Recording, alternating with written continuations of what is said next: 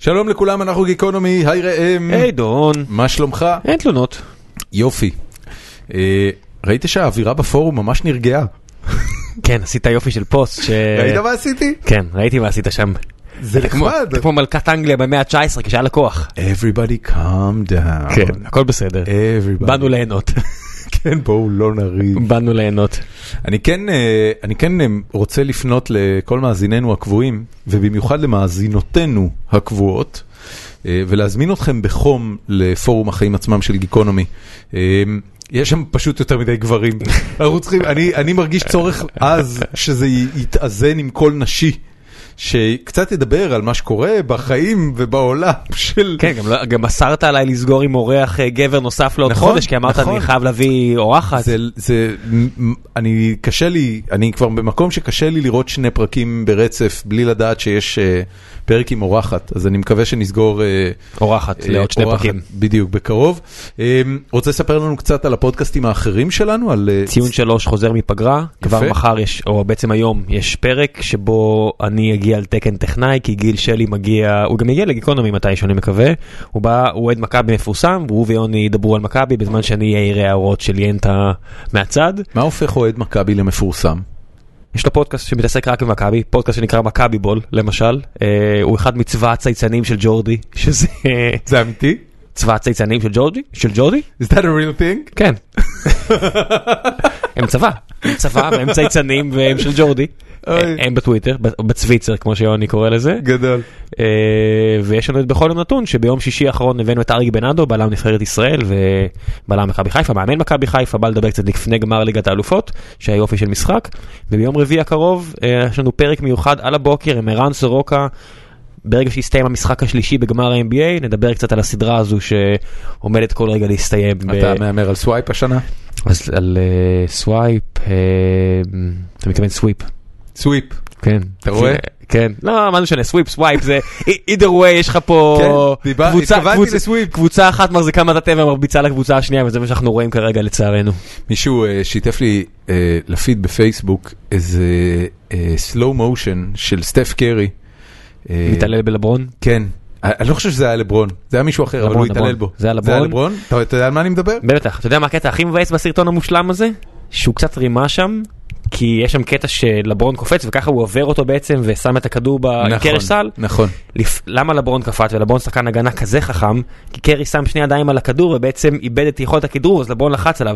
אבל פשוט המשיך לכדרר כי ב-NBA הפסיקו לשרוק על צעדים. Mm, אבל אתה יודע, לא, לא ניתן לחוקים להרוס. גם את זה צריך לדעת. כן, גם את זה צריך חברים, לדעת. הפרק שלנו היום הוא עם אה, אה, בלוגר ואושיית פייסבוק שאני באופן אישי אה, אוהב כבר הרבה מאוד שנים, שלום בוגוסלבסקי. אה, הוא האדם שמאחורי עמוד הפייסבוק שנקרא תניח את המספריים ובוא נדבר על זה. שם מושלם אגב, זה עמוד הפייסבוק עם השם הכי טוב בארץ, בשפה העברית. אה, וחוץ מזה הוא גם מדריך טיולים למזרח אירופה, בעיקר אה, אוקראינה. ולירושלים? וירושלמי בלב ובנפש עם הרבה ידע על הפינות היפות של ירושלים והייתה לנו הרבה שיחה על אה, גיאוגרפיה וטיולים ופוליטיקה ו... אה, ואוכל. ואוכל. ווודקה. קבלו את אה, פרק 124 עם שלום בוגוסלבסקי.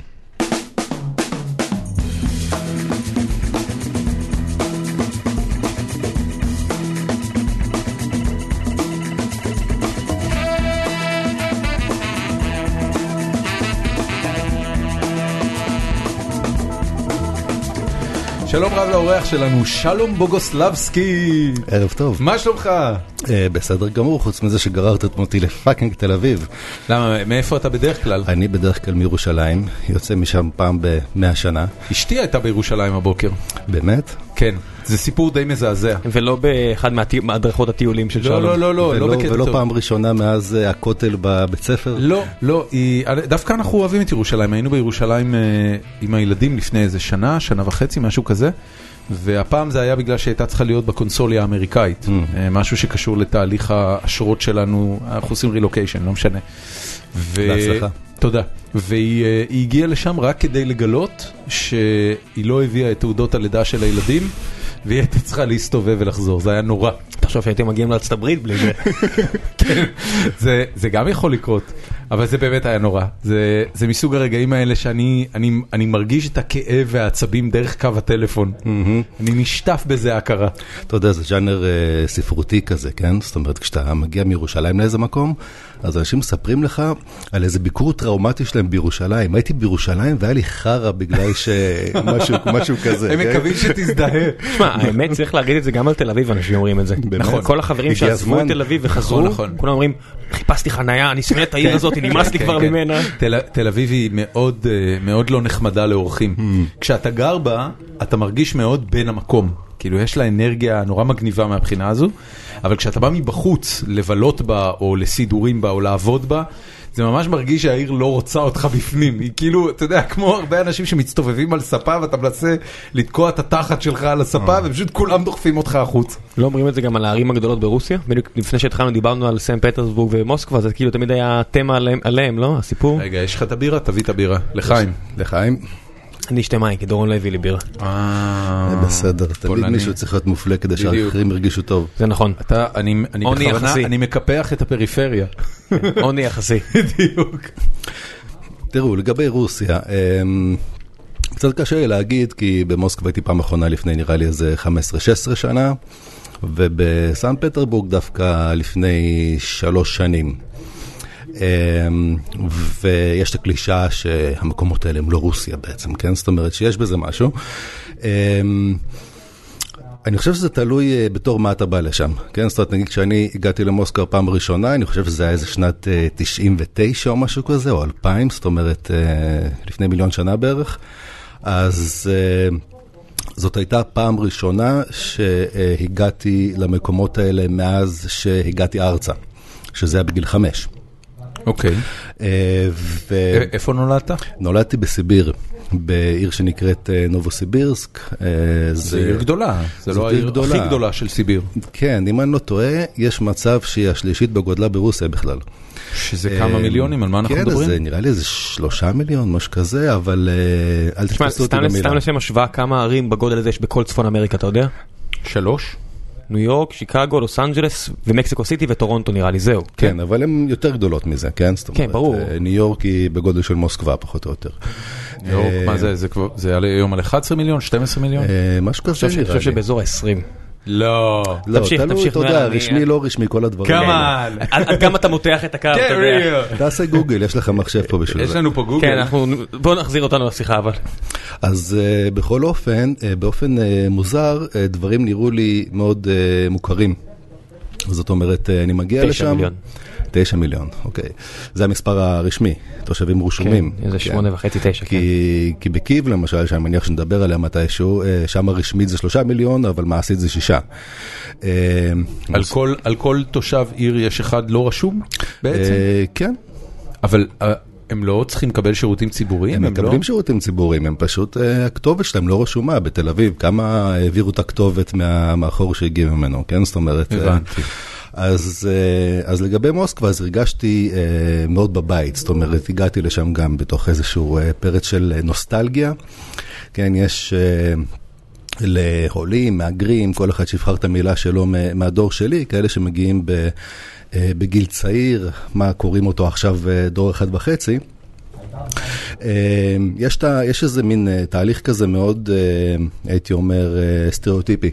שאנחנו עוברים. זאת אומרת שכשאתה בגילי תיכון פחות או יותר, אז אתה ככה מתרחק מכל הדברים האלה, זה מהבית, זה, זה מפריע לך להשתלב, זה מביך, אתה כן? אתה וזה... מתנכר לרוסיות שלך? אתה מתנכר, זאת אומרת, אני ספציפית לא ממש התנכרתי, אבל גם לא התייחסתי אליה, ויש כאלה שממש מתנכרים, כן, בשביל להשתלב.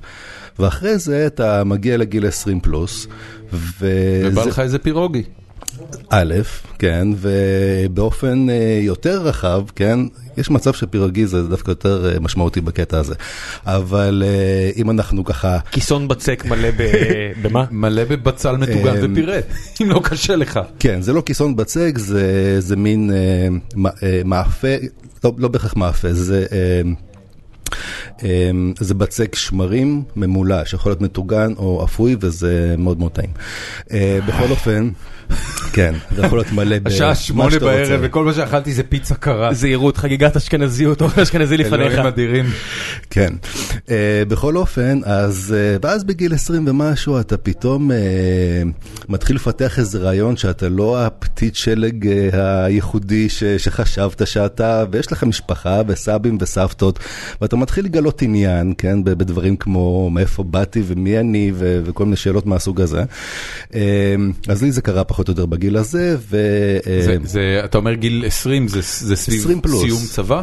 זה קצת אחרי כזה, כן? זאת אוקיי. אומרת, אה, ומלא אנשים שדיברתי איתם, זה קורה להם בדרך כלל בגיל הזה, יש משהו בגיל הזה, כן? זאת אומרת, אנשים משנים דעות פוליטיות בגיל הזה, יוצאים בשאלה, חוזרים בתשובה, זאת אומרת, תראה תראי את לינור, זה קרה לה נורא מאוחר. אה, כן, טוב, יש כאלה ש... כן, ש- late bloomer. בדיוק.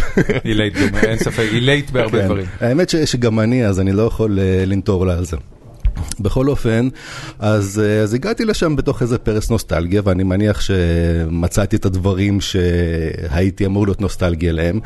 אה, החל מפירוגי ואוכל בכלל, ו- למה אתה אומר. פירוגי ולא פירוגי? כי ככה נכון להגיד את זה. פירוגי? כן, אמנם אני אומר את זה במבטא אזייתי מאוד מאוד אה, אותנטי? איך- ואקזוטי. איך תגיד את זה, מאמה רוסיה? בדרך כלל אני תן אגיד- לי מנת פירוגי, או רוצה לאכול מנת בדרך כלל פירוגי. יגידו פירשקי. פירישקי. פירשקי. לא. פירשקי? כן, אתה- אתה- פירשקי. אתה הורג לי את המאכל, פירשקי. דורון. כן. אה, שזה זה צורה אה, לשונית קצת יותר חמודה מפירוגי. אבל זה בדיוק אותו קצת. דבר. כן. המו- המוצר הוא אותו מוצר, זה אותו לא ש... מוצר. אני חשבתי שההבדל בין הפירוגי לפירושקי זה המילוי. חשבתי שזה מילוי שונה, זה לא. לא, זה צורת הקטנה כזאת, אה, זאת חמ- המילה יותר. חמודה, בדיוק. הבנתי. אה, יש בק- בקרב כל הכיסונים, יש לך, שם זה באמת משתנה בהתאם למילוי. אפשר לדבר על זה אבל אחר כך. מה זה? פילמני יהיה עם בשר, ורניקי יהיה עם דובדב. לא, לא? ממש לא. תסביר. פה, פה אתה נכנס לשאלה פוליטית. בין- כן, כמו, כמו כל דבר.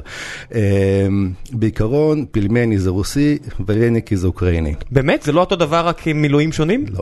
וואי, ילדות שלי שבורה. לגמרי, כן. עכשיו, יש, אה, יש הגורסים שזה צורה אה, שונה, כן? אם כי זה לא לחדוד מדויק, כשאתה לוקח את הכיסון הזה שהוא בצורת חצי שר ואתה מקפל אותו לעיגול, אז אה, זה בדרך כלל ייקרא פילמני. כשאתה לא מקפל אותו זה ייקרא ורניקה. אתה מבין, על זה הם פלשו. הם פלשו כדי, בגדול, כדי כן. ליישב את הסיפור הזה, וכדי שלא יהיה, האוקראינים לא, לא יתחילו לסבך את כל הסיפור, זה כמו עם הבורקסים. זה כמו בדיוק מה. שחשבתי עליו. זה כמו עם זה הבורקסים. קוד הבורקסים. זה זה קוד הבורקסים all over again. אתה מכיר את הקטע הזה? לא. יש קוד בורקסים. אוקיי. Unwritten אגב, לא, לא, לא, זה לא unwritten. קודם כל, אני גיליתי את זה אה, השבוע, שהדרישה המקורית לבורקס פר ומול בורקס חלבי, אה, את הסיפור הזה שהרבנות ניסתה... בדיוק, הרבנות כן. דרשה שלטובת הצרכנים תהיה הבחנה ברורה בין צורות של אה, בורקס פרווה לבין צורות של בורקס חלבי, ולכן אה, בורקס גבינה נחשב אה, משולש, וזה תקן ישראלי לכשרות.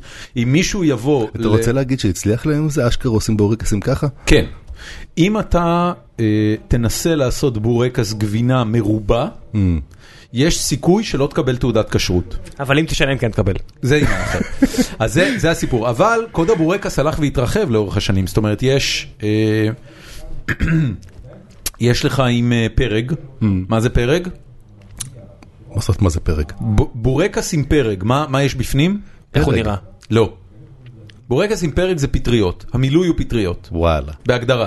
אם אתה רואה בורקס עם פרג, המילוי הוא פטריות. אם אתה רואה בורקס עם סומסום, המילוי יכול להיות או תפוחי אדמה או גבינה, ואז זה כבר תלוי בצורה.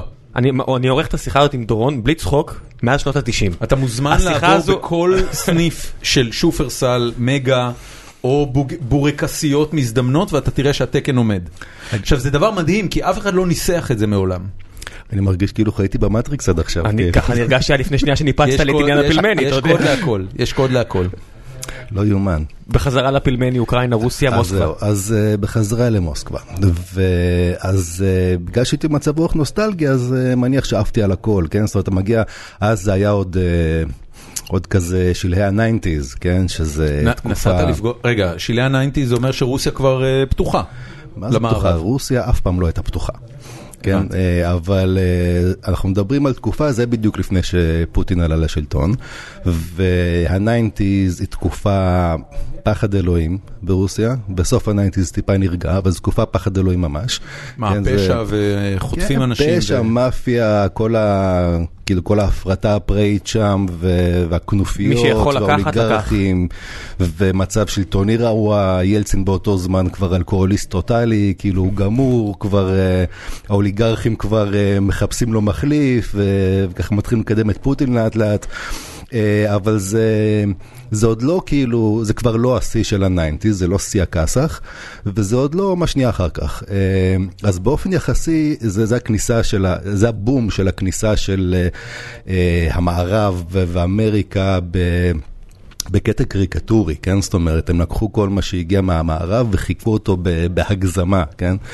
אה, אבל עדיין היו שם את כל ה... אתה נכנס לחנות ויש לך את הדודות האלה שהן שונאות אותך על עצם זה שבאת לקנות שם משהו.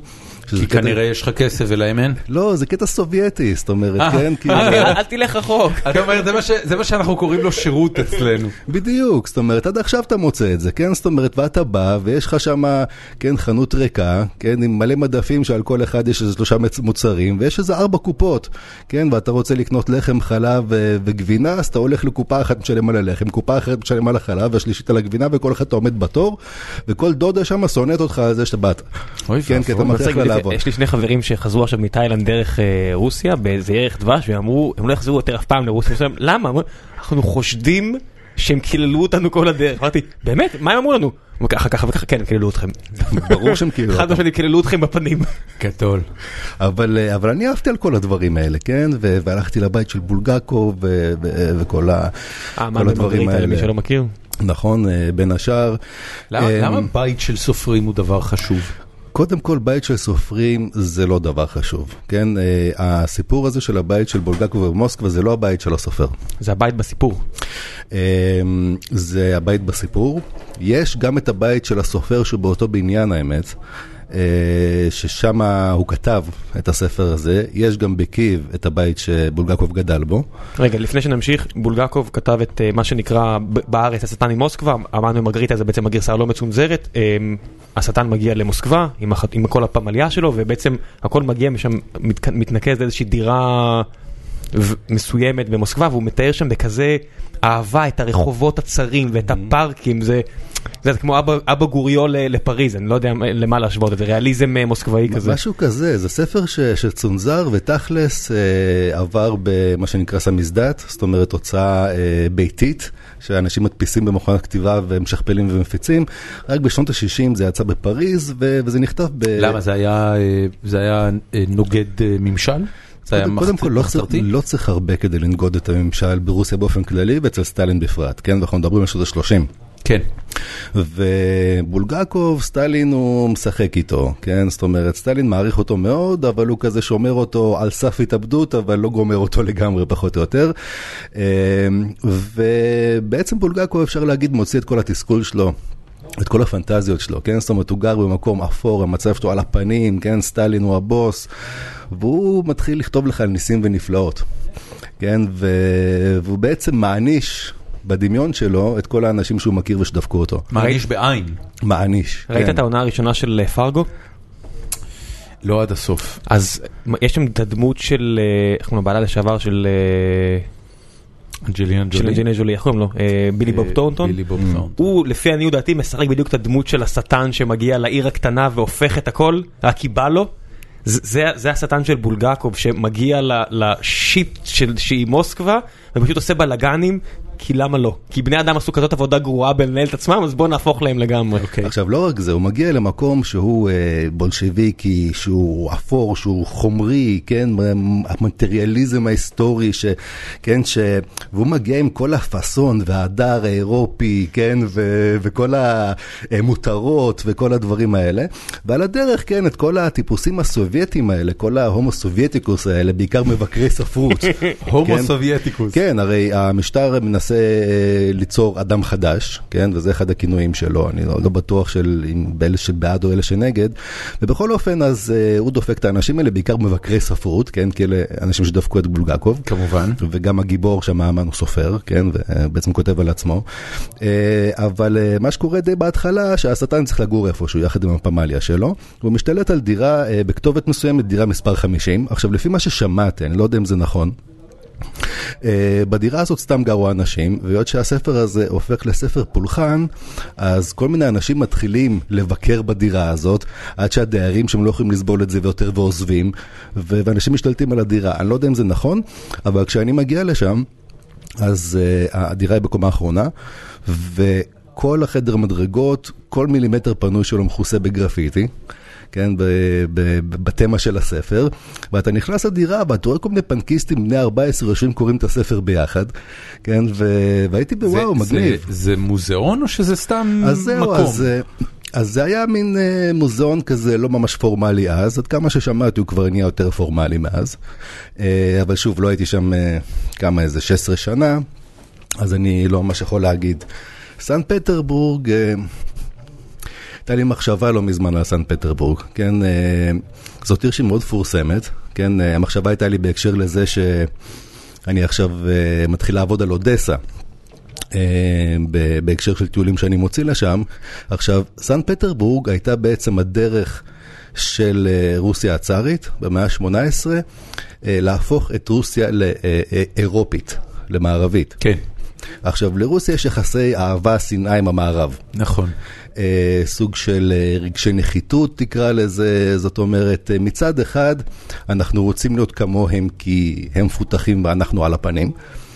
מצד שני, מה זאת אומרת אנחנו על הפנים? אנחנו אותנטיים. אומה כן, מפוארת. אנחנו אותנטיים, אנחנו כאילו אה, אה, הדבר האמיתי והם כן. מזויפים יש גאווה ומפונפנים. לאומית. יש גאווה לאומית. בדיוק. אז יש אה, כאילו, וסן פטרבורג זה בדיוק הסיפור הזה של, אה, חוץ מזה שפטר הגדול אה, הקים אותה בעצם כדי... מטרה מוצהרת, כן, אה, אה, לעשות סוג של אירופזציה של רוסיה, כן. אבל גם הקטע הזה של כל מה שיש באירופה אנחנו נעשה, אבל יותר גדול. יש את הלובר, אנחנו נבנה את ה- ארמיטראז'. את, אה, מה שנהיה ארמיטאז', כן, ארמון החורף, אותו דבר אבל יותר גדול. כל דבר זה אותו דבר אבל יותר גדול. על גבם של אלפי אנשים ששלחו אותם לייבש את הביצות עד שהם התבגרו. מאות אלפי, כן. אנשים. אבל ממש כמות עצומה. אנשים. ממש ככה. כן, מי ידע שהשלטון הרוסי לא ישתנה אף פעם? כן. תכלס. עכשיו, למה זה קשור לאודסה? כי הסיפור של אודסה הוא מאוד מאוד דומה, אבל אחר. כן, זאת אומרת, אם סן פטרבורג זה... אודסה, סליחה על הבורות, אבל אודסה היא עיר רוסית? עכשיו, אודסה היא באוקראינה, אוקיי. אבל אה, זאת עיר שהוקמה גם במאה ה-18 באימפריה הרוסית. כן, אוקיי. אוקראינה לא הייתה קיימת עד 91, אוקיי. חוץ מאיזה שנתיים של ניסיונות למדינה עצמאית בחסות מלחמת העולם הראשונה כזה. אה, וזה הוקם, הוקם ב, אה, בתוך האימפריה הרוסית, שגם אה, עיר שכמה מן החולות, כן, ב, על רכסי קורקרקל, על חוף הים, הים השחור, עיר כן. דרומית, חמה, ים תיכונית כמעט, אה, שאמורה לגלם את כל הערכים האלה של אה, שוק חופשי, ליברליזם, אה, כן, פלורליזם, עיר רב-לאומית, אבי- קוסמופוליטית. אביב העמים האירופאי, בעצם העמים מתחילים להתעורר שם באירופה, נפטרים מהשלטון העריץ, העריץ בעצם מתחילים לגלות את ה... שהבן אדם יותר חשוב מהמלך וכו' וכו' וכו'. אה, נכון, אני לא יודע אם זה קשור לזה, כי זה גם היה קצת אחר כך. אה, כן, אל זה תפריע. זה- כן, זה קורה- חמישים לא שנה. חשוב אם זה לא, באמת כי, קשור. כי המהפכה הצרפתית הרי היא סוף המאה ה-18, נכון. ואז כשזה קורה, זה בעצם, זה תהליך שנמשך 70-80 שנה, הרי האביב, האירופאי זה, זה כאמצע המאה ה-19, נכון. וזה לא קרה בבת אחת, זה לקח לזה כמה התנאות. נכון, וכשמקימים את אודסה, אז מביאים אנשים מ- מצרפת, מבריטניה, בשביל לתכנן את העיר ובשביל לנהל אותה, וזה הופך להיות המקום הכי לא רוסי ברוסיה. בעצם, כן? זאת אומרת, זה נוגד פחות או יותר את כל האסליות הרוסית, תקרא לזה, כן? זאת אומרת, אה, תחשוב על זה, כן? אה, ליברליזם, קוסמופוליטיזם, שוק חופשי, כאילו... אה, לא, לא ערכים שאתה מחבר. לרוסיה. לא ממש. הרוסים הם לא עם קליל, צריך להגיד. רוסי- כן. רוסי קודר. רוסי קודר, כן. שלום, לי, יש תיאוריה שאני מנסה להפיץ אותה, אז אתה בן אדם טוב לעזור לי להפיץ אותה. יש לי תיאוריה שהעם הרוסי מתחלק לשתי קטגוריות, יש רוסים קודרים ויש כוס- רוסים שמחים. זהו, יש רק שני סוגים. עכשיו, קודם כל אתה נראה לי רוסי שמח, אני כבר אומר. אני בטוח שיש לך צד קודר כי אני קורא את הפוסטים שלך, אבל, אבל בסופו של דבר, כשאני קורא את הפוסטים שלך, אה, גם בעמוד האישי וגם ב... אה, תניח תניח המספר. את המספריים ובוא נדבר על זה, אה, אני מרגיש שמתחת לכל הציניות והסרקזם, מפעם לב שמח וחם שרוצה שיהיה פה טוב. ודורון טוען שיש הרבה רוסים שהם לא ככה בעולם, לא. ומתכנתים יותר טובים. אנחנו. כיזמים מחפשים את הרוסים הקודרים יש. רוסים שרק רוצים לראות את היער נשרף, כמו שהוא אומר בבטמן. Some people just want to watch the world burn. בוא, נגיד ככה, מתכנת לא יצא ממני. זה בטוח. אז אתה שמח, בבקשה. אם, אה, אם זה אומר משהו. אני אעשה לך את המבחן, קודם כל אתה לא רזה מאוד. שזה כבר קריטריון של רוסי קודר, אתה צריך להיות רזה מאוד. דבר שני, איזה סיגריות אתה מעשן אם בכלל? אמ, מגולגלות. יפה, כבר. לא- כבר לא עומד בתקן, זה צריך להיות סיגריה רוסית זולה. נקסט או אה, כל מיני דברים כאלה. זה זה הקריטריון, זה צריך להיות משהו מאוד זה. ודבר שני, אין לך שיער, שזה כבר עושה אותך רוסי שמח בהגדרה. רוסי- רוסי קודר חייב שיער, רוסי קודר זה גרסת האימו כן, של זה- זה הרוסים. הרבה פעמים טלטלים כאלה טובים. כן, זה הביולוגיה, כן? זאת אומרת, אני... אבל אנחנו הביולוגיה מכתיבה? מצב רוח, מה לעשות? כן, כן, תכלס, יש בזה משהו. אולי זה קשור, אתה יודע, אה, אתם יודעים, אה, שיער קשור... אני יודע. כן, שיער קשור לטסטוסטרון. נכון. כן, זאת אומרת, אם יש לך יותר ממנו, אז יש לך פחות שיער בדיוק. בעצם. אני- אז אני יכול להיות שהכדרות כן. הזאת, וגם הקטע הזה של הרגשי נחיתות, משהו- בעצם קשורים להיעדר טסטוס- טסטוסטרון לאומי. משהו אפל. עכשיו, משהו על דבר אפור. כזה, כן, זאת אומרת, אם, אם עכשיו, ה- מה שנקרא ה органы, כן, זאת אומרת, ה, אה, מה שקוראים FSB, שומע שאמרתי שהטלתי ספק. בטסטוסטרון הרוסי, יש מצב שאני הופך להיות ל persona non grata, כי זה, מה זה issue? כן, אומרת, אתה מבין את זה, אם issue? הנשיא על סוס בלי חולצה, על דוב. על דוב. סוס? סוס זה בימי מנוחה. יש באמת אנשים ששואלים למה ראש המדינה הוא כזה הומוסקסואל בארון שצריך להוכיח את הגבריות שלו בכל רגע נתון. אה, יש כזה, אני, אני חושב שרובם אה, או במקלט בשוויץ, או שהם שתו איזה חליטת אה, פולוניום לפני שהספיקו להגיע למקלט בשוויץ. אה, כן, זאת אומרת, זה לא, אתה יודע, זה לא מקום שיותר מדי נוח להעביר בו ביקורת כיום. אפילו לא על הדברים האלה, על דברים שהם לא לא שלטוניים אלא ממש... מה זה לא שלטונים? זה, זה שלטוני?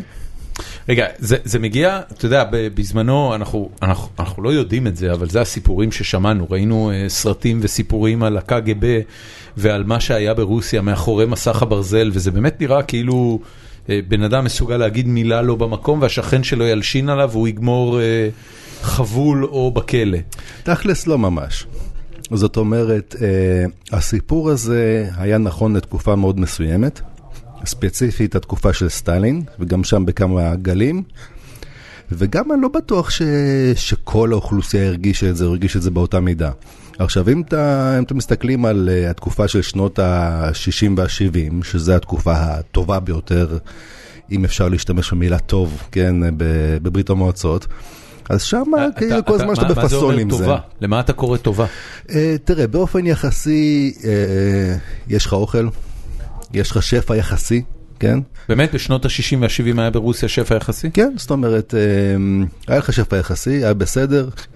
אה, אין לך יותר מדי לחץ שלטוני, באופן יחסי. שוב, כל זמן שאתה שומר על פאסון.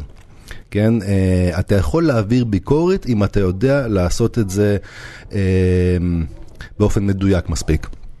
אה, אנדרי טרקובסקי? אמ, יכול להיות, כן, זאת אומרת, לא, לא זוכר בדיוק איך הוא עשה את זה, אבל בוא נגיד ככה, כן? לא כמו קספרוב היום.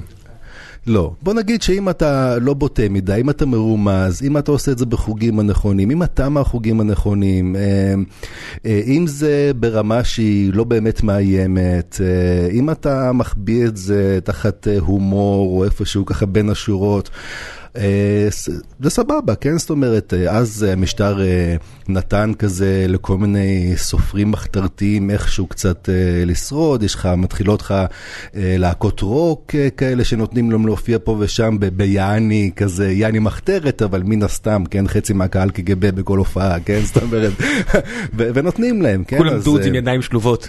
אז כשאנשים לצורך העניין זוכרים, כן, ככה יותר מבוגרים של היום אה, לטובה את ברית המועצות, זאת התקופה שהם זוכרים בדרך כלל. את שנות ה-60 וה-70, אולי זה פשוט נכון. קשור לזה שהם היו צעירים שם, נכון. שזה תמיד סיבה טובה לזכור וגם משהו. העובדה שהעלייה. הכי גדולה הייתה באמצע שנות- שנות ה-70, לארץ לפחות. אה, הכי גדולה עד שנות ה-90, כן. נכון, הגל הגל הראשון הגדול שהגיע. נכון, אם כי רוב העולים האלה היו סוג של אה, אנטי משטר. כן, זה כאלה שברחו. אני, אני שנייה אחת רוצה לעזוב את אה, רוסיה, אנחנו עוד נחזור לרוסיה. אה, רוסיה מחכה לנו, מאמה רוסיה. מאמה רוסיה, לא עוזבת אף פעם, אבל אני רגע אחד רוצה אה, דווקא לדבר על הכתיבה שלך. אה, אני בכלל לא הייתי מודע לבלוג שלך עד, אה, עד שהזמנו אותך לפרק הזה. הייתי מודע רק ל... כי אני הזמנתי אותו. לעמוד הפייסבוק, נכון. אני קורא אותו כבר. נכון, נכון. כן. הייתי מודע רק לעמוד הפייסבוק ולתניח את המספריים ובוא נדבר על זה, שאני אשמח אגב לדעת מה מקור הביטוי. אין לו, אין לו? אין לו, באמת? כן.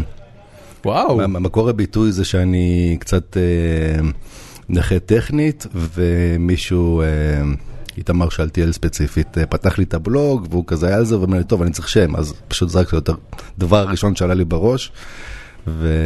וזה נתקע. זה ענק! כן, וואו, איזה רגע של השראה. תשמע, זה נפלא. תודה. תניח את המספריים ובוא נדבר על זה. זה, אני, אני מאוד אוהב את זה.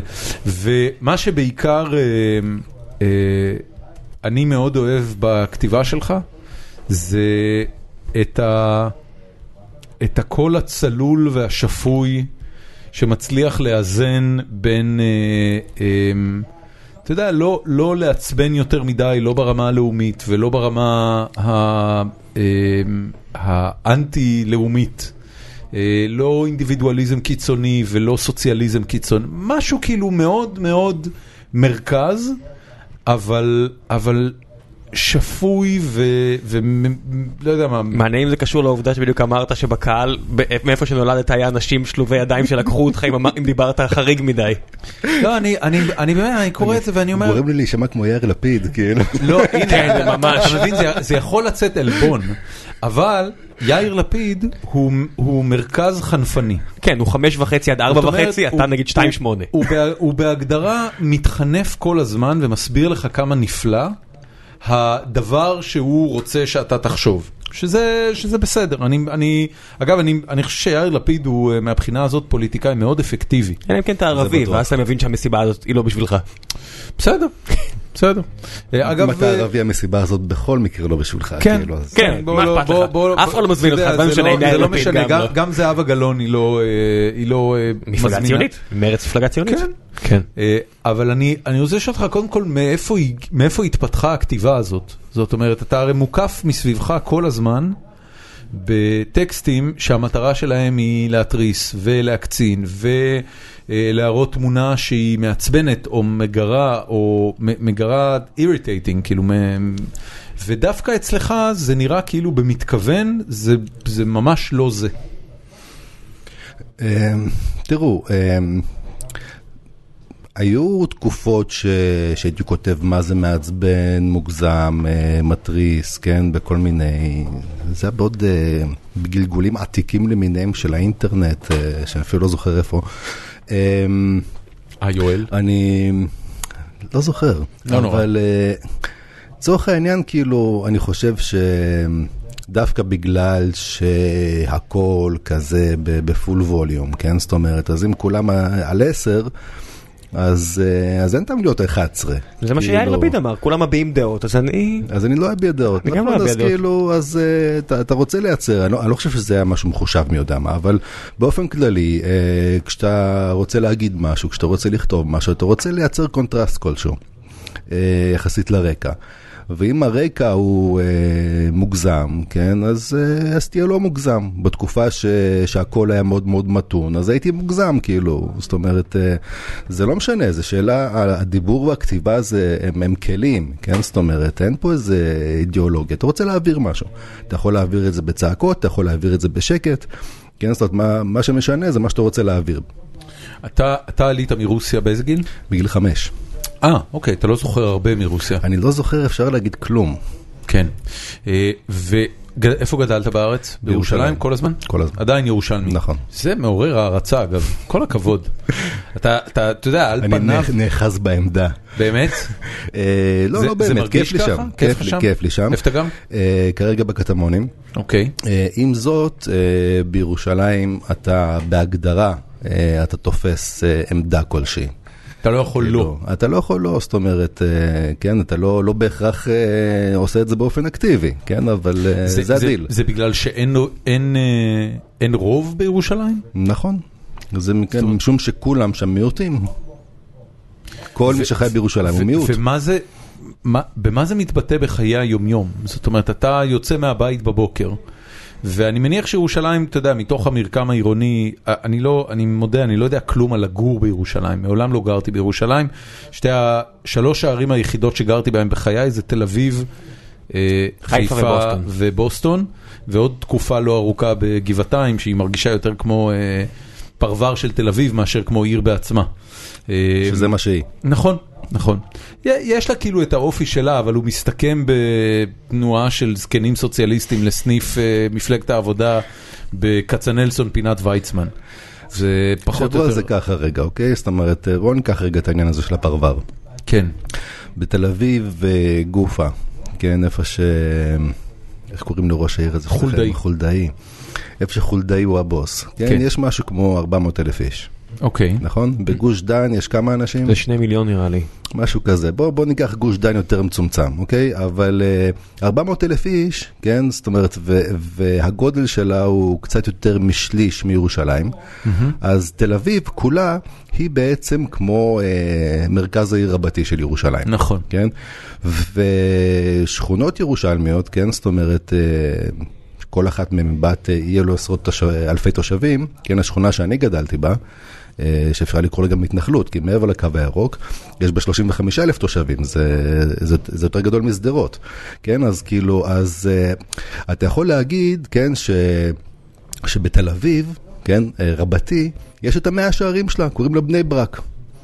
כאילו, החליטו שזה עיר נפרדת ולא חלק מתל אביב. נכון. כן, היו יכולים להחליט שגם מאה שערים תהיה עיר נפרדת מירושלים. נכון. ככה, ככה הייתה במקור אגב. באמת? כן? כשהקימו אותה. היא לא הייתה עיר, אבל היא הייתה יישוב מחוץ לירושלים.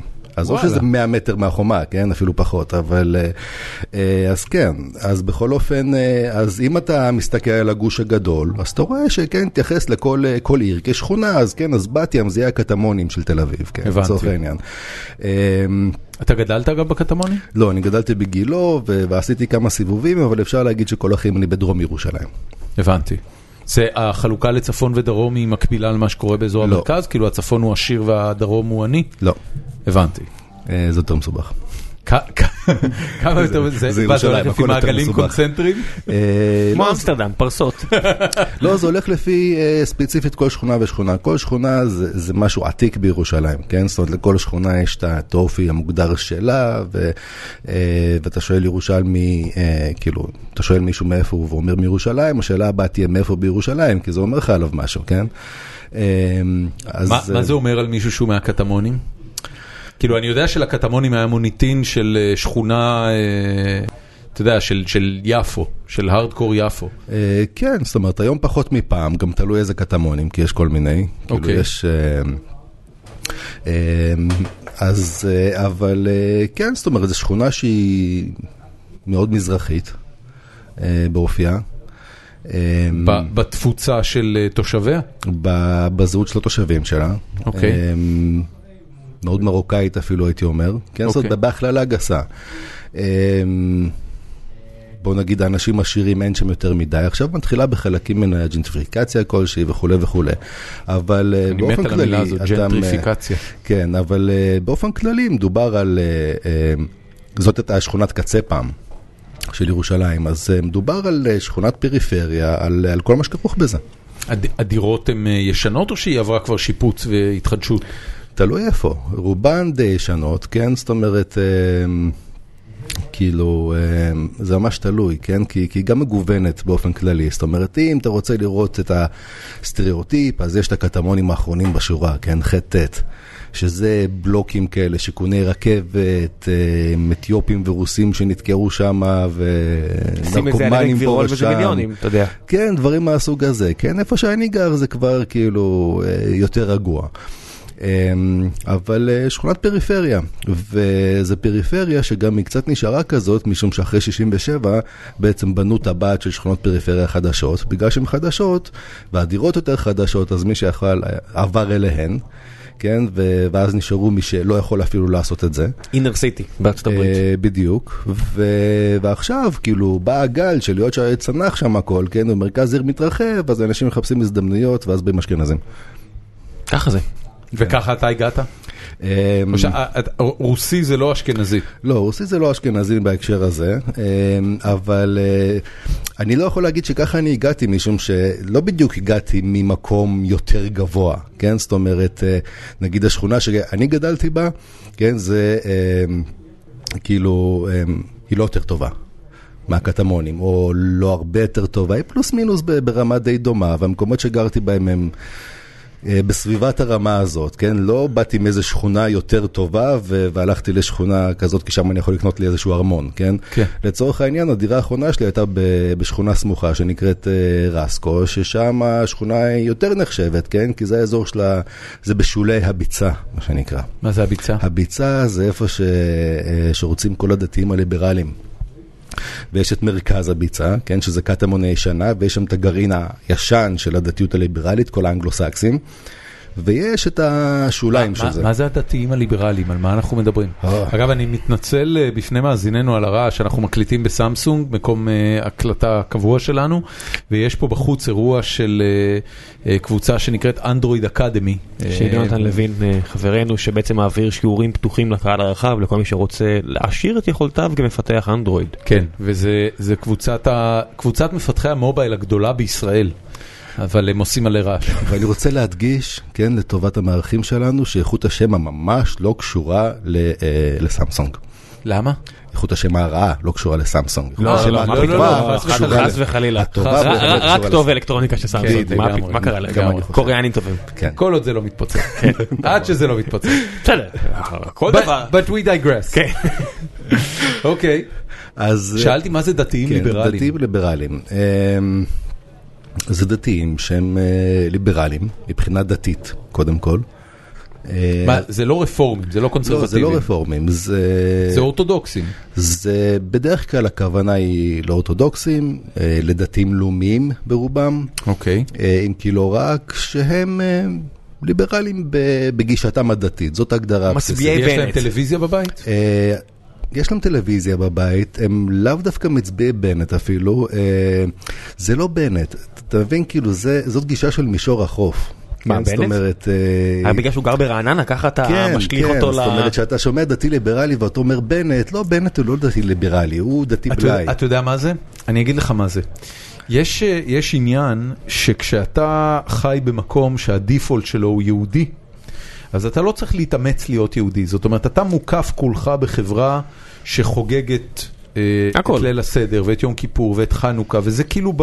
רשום עברית בכל מקום. בדיוק, זה, זה, זה בקור של חיי היומיום שלך, אתה בכלל לא צריך להתאמץ, אתה רק צריך לעצור בחנות ולקנות סופגניות לפני שאתה עולה הביתה, ויש לך חנוכה. בירושלים להיות דתי זה ככה. זאת אומרת, הם כאילו הגרסה החילונית של הדתיים. זה, זה, זה דבר לא הייתי כזה. אומר, אבל אני אגיד לך משהו אחר. לא, שלום, אל תהרוס לי, יש לי תיאוריה. אני הולך להרוס לך אותה הוא הולך לחלוטין. להרוס לי אותה. אה, בוא נגיד ככה, תחשבו רגע שאתם אה, בחורה שגדלה בבית אה, ציוני דתי, לאבא שלכם יש שפם והוא עסקן במפד"ל. אה, זה די בנט בינתיים. נכון, ואתם אה, גרתם באיזה גבעת שמואל, או Mm. במקרה הטוב, או בקדומים, כן, או מקום כזה. איך אמרת קדומים עם אה, איפשהו ליברמן הוא מתגרד. ירק את כן, הקדומים. לא. האמת שקדומים זה לא כך דוגמה, אבל זה איפשהו, כן? כן, זאת אומרת, אוקיי. לא, קדומים זה דווקא פחות דוגמה, כן? כי הם נותנים לרוסים לגור שם, אז זה מקום יחסית פתוח. זה הרגע שזה הידרדר, אתה מבין? כן, מולדובנים. הגיעו וידה ידה, ילדים חוטפים מכות, אתה יודע. אז אז כעופרה, בסדר? אה, באיזה יישוב כזה עם אנשים כמוך, אה, או מה שלא יהיה, ו... ואת מגיעה ל... לגיל 20, ומתחילים לשאול אותך, אוקיי, מתי את מתחתנת? מתי את מתחתנת? מתי את מתחתנת? ואת אומרת, זה, זה יוסף סידר כזה. כן, ואת אומרת, סיימה, כאילו, אוקיי, אני, אני רוצה להיות דתייה, אני מאמינה באלוהים, אבל אני לא רוצה לחיות לפי כל החוקים האלה והלחצים האלה, והרב, והזה, והפה והשם. עכשיו, אז איפה אני יכולה לעשות את זה? אם אני אלך לתל אביב אני לא ארגיש שם בנוח, כי זו עיר אה, חילונית, יענו במה שנקרא להכעיס, כן? אה, והיא לא רוצה להתחלן לצורך העניין, כן? ולא רוצה להתאים את עצמה לסטנדרט התל אביבי, כי בתל אביב אתה יכול להיות מי שאתה רוצה כל זמן שאתה תל אביבי. ומתאים את עצמך לסטנדרט המקובל. כן, יש, יש, עכשיו, יש לנו את הקג"ב שלנו. בירושלים, בדיוק. אז ירושלים היא עיר אה, גדולה, היא עיר אה, עם הרבה דתיים, היא דתית באופייה מהרבה בחינות, אה, היא מגוונת מאוד, ומצד אחד נוח להיות שם דתי, אתה לא מוזר. מצד שני, כאילו, היא מספיק גדולה ולא סגורה כדי שתוכל להיות דתי כזה או דתי אחר, ואז מתפתחים שם כל מיני...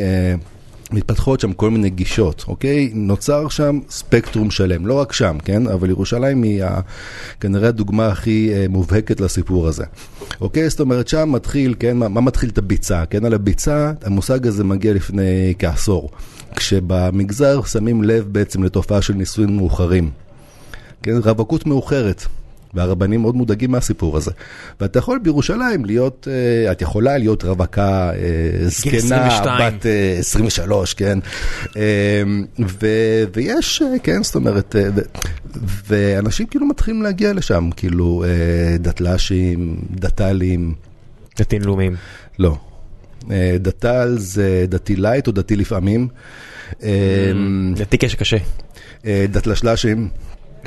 אה, שזה דתי לשעבר לשעבר. בהפוך על הפוך. זה לא הפוך על הפוך, אתה נהיה, כאילו אתה מפסיק להיות דתי, אבל אתה לא נהיה חילוני, לכן אתה דתל"ש. ואז נולדים לך ילדים, ואתה אומר, רגע, אני רוצה שגם הילד שלי יהיה דתל"ש, כמוני, כן? ואז אתה אומר, רגע, אז אני אחזור להיות דתי, כדי שהילד יוכל למרוד בי ולהיות דתל"ש, כן? אז אתה נהיה דתל"ש. וואי, זה נשמע נורא. דתל"ש? דתל"ש, זה הכי גרוע ששמעתי. אוקיי, יש את הפלג של המסמסים בשבת. אה. כן, כי שוב, יש לך... כי זה לא כתוב בתורה, בתורה לא כתוב אסור לסמס. לא, זה לא קשור. זה בגלל ש... זה רפורמים. תפסיק לקרוא לזה, זה רפורמים. זה לא רפורמים. מסמסים בשבת... אל תשטיח את כל ה... זה דיון מאוד רציני, אני מבקש. אז מסמסים בשבת, זה שיש לך הרבה רווקים ורווקות, ויש את הקטע של ארוחות שבת משותפות, וכל מיני פעילות אחרות, אז צריך איכשהו לתאם את זה, כן? זאת אומרת, אתה מגיע, אוקיי, קבעת לפני שבת, ומישהו חסר, מה, לא תסמס לו? חד כן, משמעית. בדיוק, אז הם מסמסים בשבת, כיפות שקופות, או כיפות שמיים, דתי קסקט. וכמובן שהגל הבא זה... לא תסמס לו, זה קטע אדיר, אתה יודע, כולם יושבים שם, ואז אתה פשוט פותח את הטלפון ומסמס וכולם מסתכלים עליך באיזה שאתה רגע... אוקיי, זה מתקבל? מה ה big deal? ואתה לא אוהב לרעך כמוך, בסדר? כאילו. יש לנו שכנים כאלה? שהם, האישה גדלה בבית דתי, והיא מספרת שהרגע שבו התפרק לה העולם, היה איזה רגע שבו אה, הייתה ארוחת שבת וכולם ישבו ליד השולחן ומאיזושהי סיבה כנראה שאבא שלה כיוון לא טוב את שעון השבת והאור קבע בבית. בבת אחת, באמצע ארוחת שבת, שישי בערב, תשע, לא יודע מה, כולם עדיין מסביב לשולחן, ואווירה ואוכל וזה. והיא אומרת שאימא שלה ניגשה והדליקה את האור. וזהו. וזה גמר אותה, זה גמר אותה. זה היה הרגע שבו התפרק לה כל העניין הדתי. ואז מתחיל כל הגל השני או השלישי, כן, של פמיניזם דתי ומניינים שוויוניים וכל הסיפור הזה. אה, עכשיו, זה לא רפורמים, אבל צריך להבין, אתה מתערבב, זאת עיר. כן? זאת אומרת, אם אני חושב רגע על האנשים שאני בא איתם במגע ביומיום שלי, שאלת על מה זה יומיום בירושלים, נגיד כן. מישהו משכבת הגיל שלי וב... מה, מה שכבת הגיל שלך? אני בן 40, אה. אבל אה, שכבת הגיל שלי ומטה, בסדר? אוקיי. ומה ש... שהיום אופנתי לכנות המעמד היצירתי, לא עלינו. גדול, המעמד היצירתי. כן, כן, זאת אומרת... אז, אה, אז אני מסתכל לצורך העניין מי החברים שלי, מי אני בא במגע, מי הקולגות שלי לעבודה. אז קודם כל חצי מהם בערך דת להשם. אה, ויש דתיים, יש אפילו כמה חרדים, איזה שניים או שלושה. אה, ו... על מה השיחות עם החרדים? ושנייה, ויש רפורמים וקונסרבטיבים וכל הבין לבין האלה למיניהם. זאת אומרת, ברמה החברתית של חיי היום שלך, כן, אם אתה חילוני, כן, אז אה, או שאתה דתי ואתם באותה אה, קבוצת גיל פלוס מינוס ובאותה סדרה חברתית פלוס מינוס, היומיום שלכם יהיה משותף. ואז לכן יש זליגה כל הזמן של רעיונות ושל, אה, ושל דיון ושל השפעה אחד על השני, כן? ו- וזה היומיום, ולכן חילוני בירושלים זה לא כמו חילוני במקום אחר ודתי זה לא כמו דתי במקום אחר, הדברים האלה מתערבבים. בכל מיני צורות. ו- זה זה דבר מאוד נחמד נשמע. זה מעולה, וזה מתפשט גם, אה, אני מקווה, לשאר הארץ, אבל פשוט הרבה יותר לאט, כי ירושלים היא דחוסה, היא מעבדה כזאת, כן? כל המרכיבים מתבשלים ביחד. כן. היא הרבה יותר הטרוגנית, לפי מה שאתה מתאר. היא הטרוגנית באופן שהוא אה, בלתי סביר.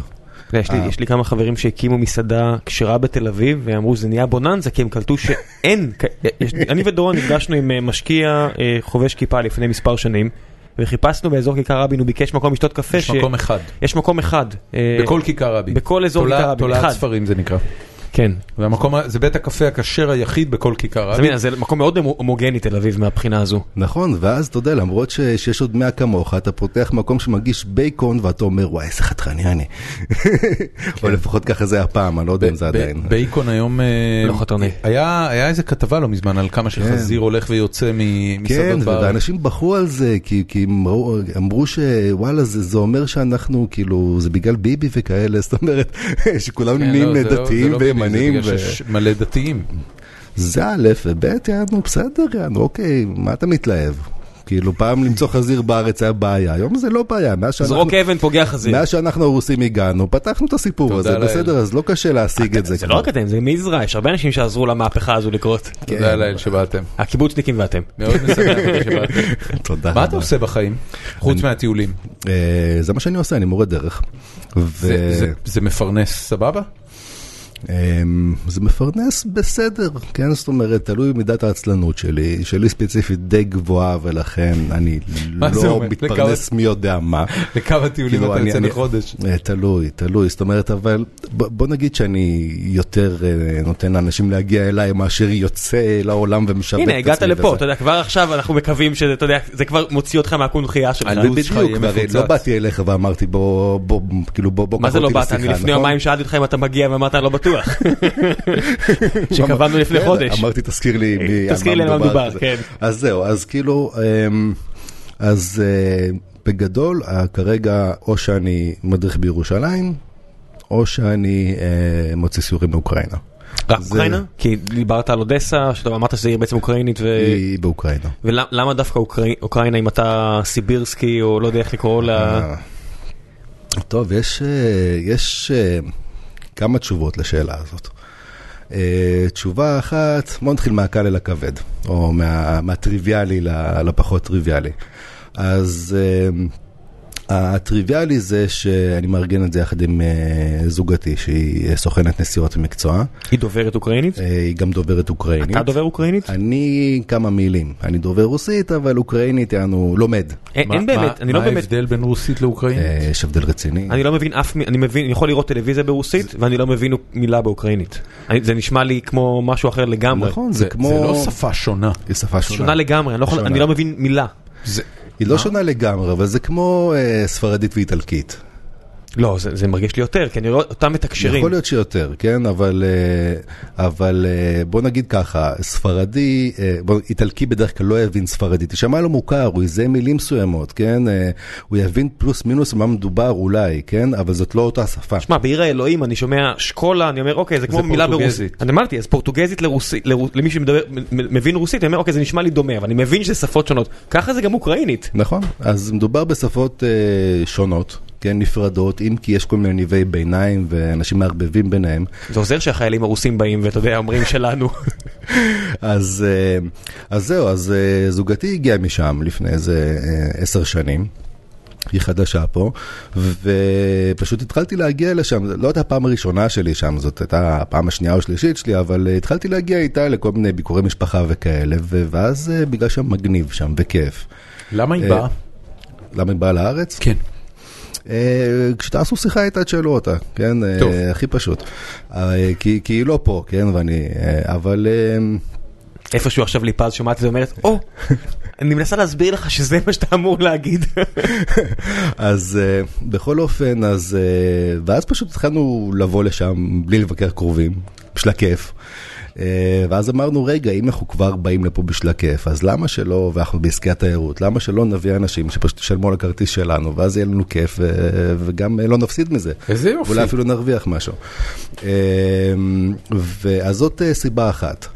Uh, אני יכול גם להגיד ש... היות ש... שרוסיה היום היא כל כך תפוקה, אז uh, לכל מיני אנשים, ואני מניח שאיפשהו זה גם, uh, זה גם קרה לי, uh, אוקראינה, שזה משהו שהוא קרוב מהרבה בחינות, כן, יכולה להפוך למוקד הזדהות חלופי. כן, במונחים של פוליטיקה ותחושת נוחות ודברים כאלה. סיבה שלישית זה שבסופו של דבר המשפחה שלי משם. ברמת הסאבים, כן?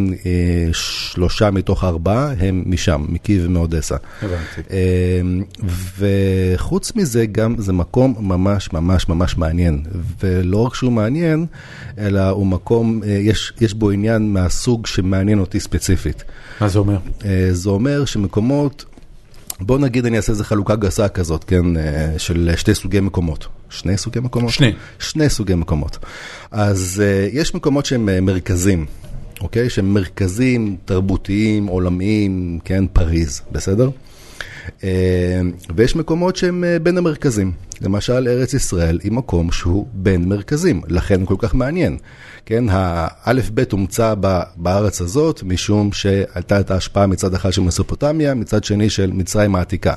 כן, התנ"ך נכתב כאן מאותה סיבה. אכדית וכו' וכו'. בדיוק, אז יש לך את מסופוטמיה ואת מצרים, ו- ויש לך את uh, השבטים הערבים מהמדבר, ויש לך את הפלישתים שהגיעו מאי היוון, ויש לך ערבוב כזה של תרבויות. אז זה לא מרכז של שום דבר, אבל כל המרכזים מתנקזים לכאן, ואוקראינה אותו סיפור. כן, זאת אומרת, זה מקום מפגש ל- לרוסיה ולבלקן ולאימפריה העות'מאנית ולגרמניה ולהונגריה, כן, וכל התרבויות האלה מסביב בעצם מתנקזות לשם והכל מתערבב והתוצאה היא ממש מרתקת. הייתי באוקראינה פעמיים בחיים שלי, ומה שמאוד אהבתי בזה, זה שזה לא היה רוסיה. זאת אומרת, היה לזה את כל המאפיינים של רוסיה, אבל הרבה פחות כבד, לפחות ככה זה הרגיש, הרבה יותר שמחת חיים מאיזושהי סיבה.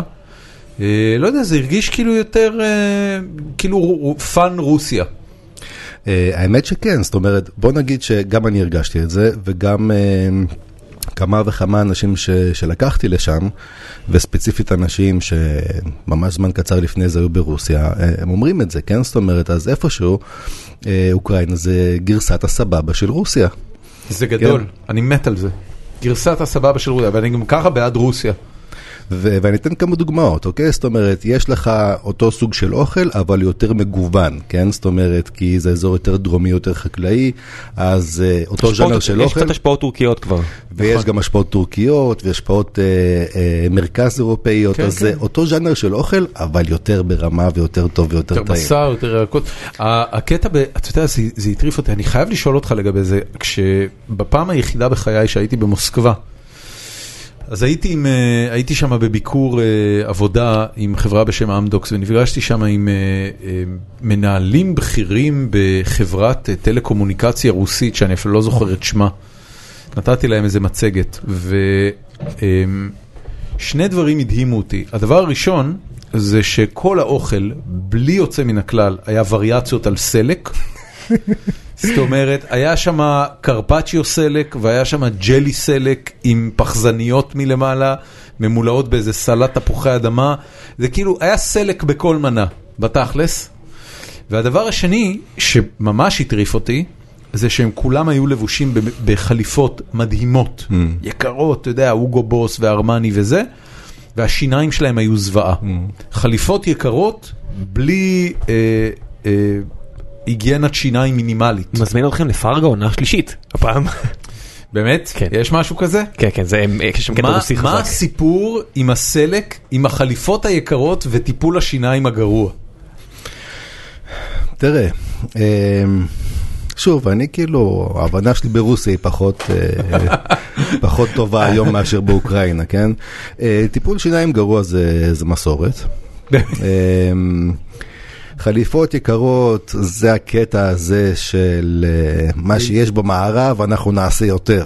כן? זאת אומרת, אז uh, לכן זה לא רק חליפות שהן של מותגים, זה גם חליפות שהן חסרות טעם, כמו, מה, ש, נכון. כמו מה שטראמפ לובש. זה קצת ציני, זה קטע ציני גם. יענו חליפות זוהרות וגדולות מדי, ו... נכון, נכון.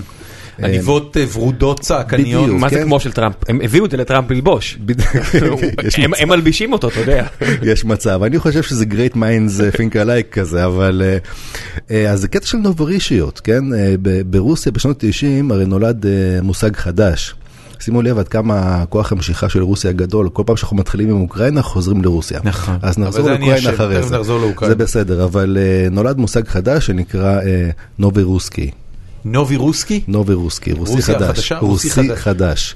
שזה נשמע כמו נובוריש, וזה נכון. אומר פחות או יותר אותו דבר, זה הגרסה הפוסט-סובייטית של הנובוריש, הבנתי. והסטריאוטיפ זה בדיוק מה שאתה מדבר עליו.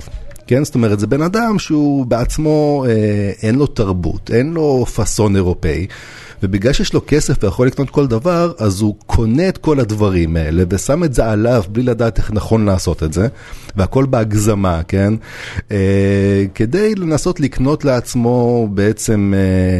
אה, פאסון אירופאי שכזה, שזה מה שפטר הגדול עשה עם סנט פטרבורג, כשאני חושב על זה עכשיו, כן, זה עיר שאתה מגיע אליה ואתה אומר, וואי, איזה יפה, כן? אבל פעם שלישית רביעית שאתה מגיע, אתה בא לשם, ואוקיי, ארמון, ארמון, ארמון, ארמון, ארמון, ארמון, ארמון, ארמון, ארמון, ארמון, נכון. ארמון, ארמון, עוד ארמון, בסדר, עוד ארמון, ארמון, ארמון, ארמון, ארמון. ואתה אומר, כאילו, בסדר, אוקיי, כאילו, הבנו? כן. כן, אז זה פחות או יותר הקטע, כן, של ה- של החיקוי. הבנתי. סלק, אה, תשמע, כאילו זה, זה זמין, זה מה, ש, זה מה שגודל, כן? כשיש לך אה, פעם במאה שנה מלחמה נורא גדולה, סלק. כן, תראה, בוא, בוא נגיד שבסופו של דבר, מה, ש, לא, מה אה, שגודל שם זה ירקות שורש, אתה הם- יודע. הם באמת אוהבים כל כך סלק? לא. אוקיי. אבל רגילים לאכול סלק, כי אה, באופן אה, היסטורי, בעיקר מה שגודל שם זה, זה ירקות שורש, נכון, כן? נכון, ועכשיו, פקעות. אפילו תפוח אדמה זה דבר חדש, הגיע מאמריקה. סלק זה, זה שם מקדמת דנא, בוא נגיד ככה. יפה. יפה מאוד. אז כשאתם לוקחים אנשים לאוקראינה, מה, איך נראה הטיול? אמ, טוב, אה, קודם כל, אה, איך הוא לא נראה, כן? אה, הוא לא, אה, אתה אומר זה לא אורן חזן. אני לא יודע, יכול להיות שכן האמת, אבל, אבל זה לא טיול מאורגן, כן? זאת אוקיי. אומרת, אה, בוא נגיד שכשהתחלנו לעשות את זה, אז אנחנו בחיים לא היינו בטיול מאורגן, אוקיי. כן? אה, מאז היינו פעם אחת, כן? בירדן. רגע, אני אני אשאל נורא בסיסי. Mm. באיזה שעה קמים בבוקר? אה, מתי שאתה רוצה. אוקיי, זה כבר לא טיול מאורגן. למה זה לא טיול מאורגן, כן? אה, גם כי לא ידענו, גם כי לא רצינו, אמרנו אנחנו בחיים לא, כאילו, נצטרף לטיול מאורגן, אה, ולכן אין סיבה שהקליינטים שלנו ירצו להצטרף לטיול מאורגן, ולכן זה לא טיול מאורגן.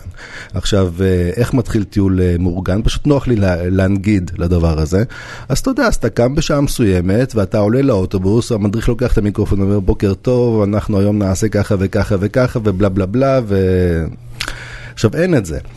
Uh, לצורך העניין, כן יש uh, לוז. זאת אומרת, uh, בכל יום אני יכול להגיד, מה זה להגיד? אני אומר את זה מראש, וזה כתוב, וזה, תראו, היום אנחנו, uh, יש את הסיור הזה ואת הפעילות הזאת, מי שרוצה בא, מי שרוצה לא בא, מי שבא משלם, מי שלא בא לא משלם.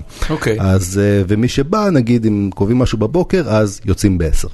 אוקיי. אוקיי, זאת אומרת, לא, לא בלחץ. ולצורך העניין, אה, בדרך כלל זה יהיה ברגל, או בתחבורה ציבורית, אם לא חייבים אוטובוס, לא יהיה אוטובוס, אתה יכול לעזוב בכל רגע, אתה יכול ללכת, אתה יכול לעבוד, אתה יכול לעשות מה בא לך. אה, ואף אחד לא, כן, זאת אומרת, אה, מישהו לא הגיע, כאילו, אז אה, אתה מעכב את כל הקבוצה. אין, יאנו, הלכת ביי, כאילו, אין בעיה. אה, אנחנו אפילו מעודדים את הסיפור הזה. כמה גודל הקבוצות שאתה עושה? עד 16 איש, לא יותר. הבנתי. אה, דבר שני, שבתעשייה של התיירות, אה, יש תמיד מדריך ישראלי ומדריך מקומי. המדריך ישראלי הוא זה שמדבר ומספר, המדריך המקומי עושה את העבודה השחורה. כל התיאומים, כספים, כל הדברים האלה. אצלנו זה הפוך. כן, אני עושה את העבודה השחורה בתור מדריך ישראלי. המדריכות בדרך כלל המקומיות, הם אלה שהן בנות המקום, חיות את העיר, אה, מכירות אותם מבפנים, הם אלה שמביאות את רוב התוכן. אני נותן את העטיפה התוכנית, כן? זאת אומרת, אבל אה, אה, יש דברים שפשוט אין תחליף למי, ש, למי שגר שם. כן. אז אה, זה הבדל אה, נוסף. הבדל שלישי, שאין לנו אה, שמונה ערים בשישה ימים. כן? זאת אומרת, מבחינתנו, כן, ככה כל הטיולים עד עכשיו. עכשיו אנחנו מגוונים, כן, הטיול הבא לקייב אודסה יהיו שתי ערים בשבוע, זה הרבה לנו. מבחינתנו, שבוע שלם לשרוץ בעיר אחת זה ממש לא מוגזם. אתם סטלנים.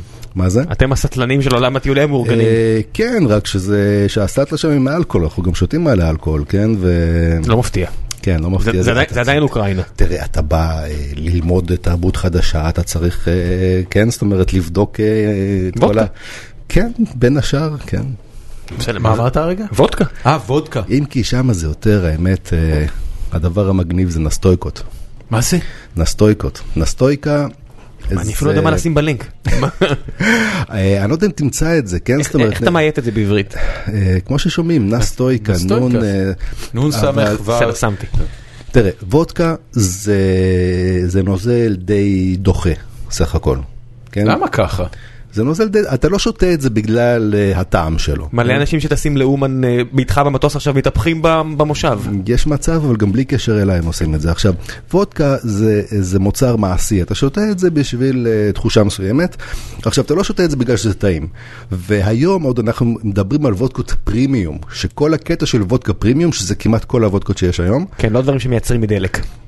עזוב את זה, הן אה, עוברות אה, תהליכי זיקוק כדי להפוך את- אותם לניטרלים מבחינת טעם. אתה לא רוצה לטעום את הדבר הזה, כן, כן ולכן הוודקה ש- שהכי ככה, אה, הוודקות שהכי מחזיקים מהם זה וודקה שאתה שותה את זה ואתה לא מרגיש ששתית משהו, אין לה טעם. כן, זה מה שהם מנסים להשיג בוודקה. בגלל זה הרבה יש וודקה עם טעמים. יפה. עכשיו, יש וודקה עם טעמים, ונסטויקה זה וודקה עם טעמים, אבל אה, זה משהו שהוא, אה, בוא נגיד, אה, ישן וטבעי. תחשוב שאתה גר באיזה כפר באוקראינה לפני 300 שנה, ולקראת תחילת החורף, את כל התוצרת שלך, אתה בעצם צריך לשמר, כי זה מה שגורם לך לשרוד את החורף, אז אתה מחמיץ, אתה עושה ריבות, אתה מעשן, אתה מייבש, אתה ממליח. אוקיי, למי שלא מכיר את התרבות הרוסית, בגדול אתה לא זורק כלום, מה שאתה לא אוכל אתה הופך לריבה, ומה שלא הופך לריבה הופך לחמוצים. כן, כי תחשוב על זה, יש לך חצי שנה של, של חורף, אה, שהאדמה לא מצמיחה דברים, אתה צריך לשרוד את זה. עכשיו, אתה צריך לשרוד את זה גם חברתית, כן? אתה תקוע באיזה כפר עם המשפחה שלך ואתה צריך לא להרוג אותם, כן? ו- והנה באה בא הוודקה, אוקיי? עכשיו, אם יש לך פירות, ירקות, עשבי טיבול, כל הדברים האלה, אז למה שלא תזרוק אותם לוודקה כדי שתהיה פחות מגעילה? אתה יודע שאני... ואז יש לך נסטויקה. אני גדלתי... אה, נס- נסטויקה. תקשיב, יש משמעות שהיא- למילה? כן, וודקה שכאילו, אה, זה מהפועל אה, настаивать, שזה להשרות. כלומר, זה אלכוהול, וודקה מושרית. זה, זה משהו שהוא, זה משהו שהשרו בו משהו וודקה. אחר, תקשיב, בדיוק. אני גדלתי בבית אה, רומני, רומני מולדובני, שאתה יודע, הרו- הרוסים צוחקים על אוקראינים, האוקראינים צוחקים על הרומנים. הרומנים צוחקים על המולדובנים. המולדובנים מסתכלים מסביב ואומרים fuck it, אין לנו מה לעשות. קיצור, סבא שלי, אה, כבאר שבעי טוב, היה תמיד אה, מכין את הדברים האלה כמו שאתה מתאר, והייתי רואה את זה כילד, והייתי אומר... מה, הוא עושה? שלי אומרת, זה המיץ פירות של סבא.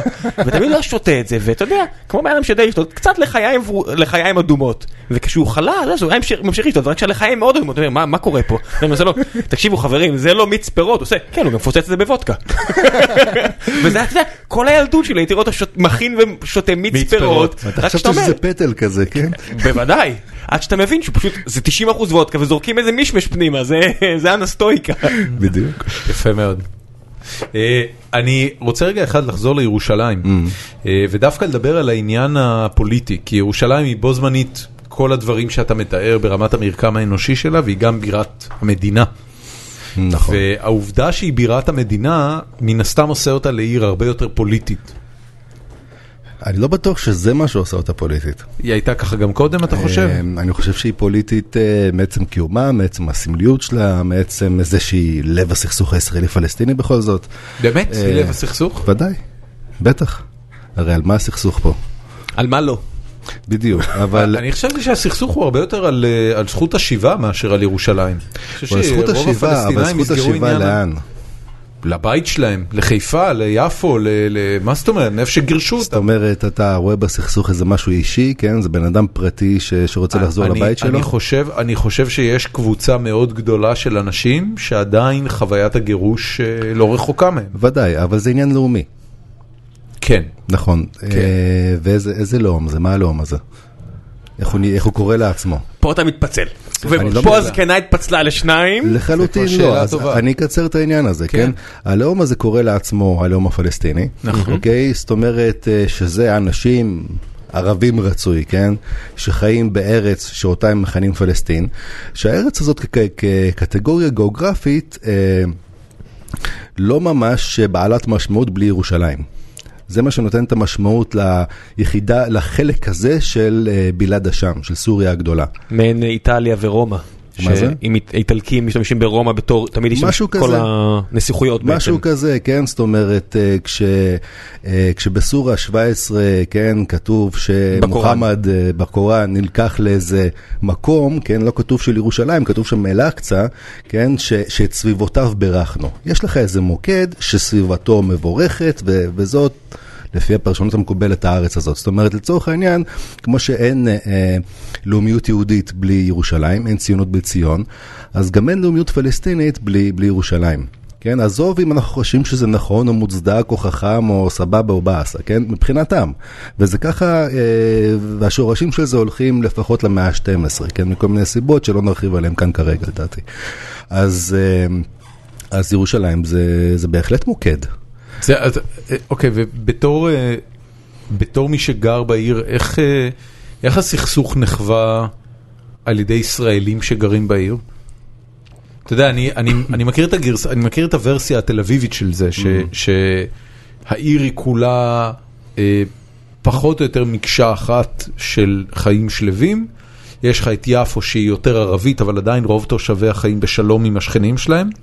ואז יש פיגועים. והפיגועים מפרים את השלווה הנורמטיבית של רוב האנשים שרוצים לחיות והם בסך הכל תל אביבים. ירושלים, קודם כל זה, זה שבטים, יש לך חרדים ויש לך, אתה, מתאר את זה בעצמך וגם השבטים מתערבבים אחד עם השני. מה, מה, מה הדינמיקה הפוליטית מול הפלסטינים בעיר?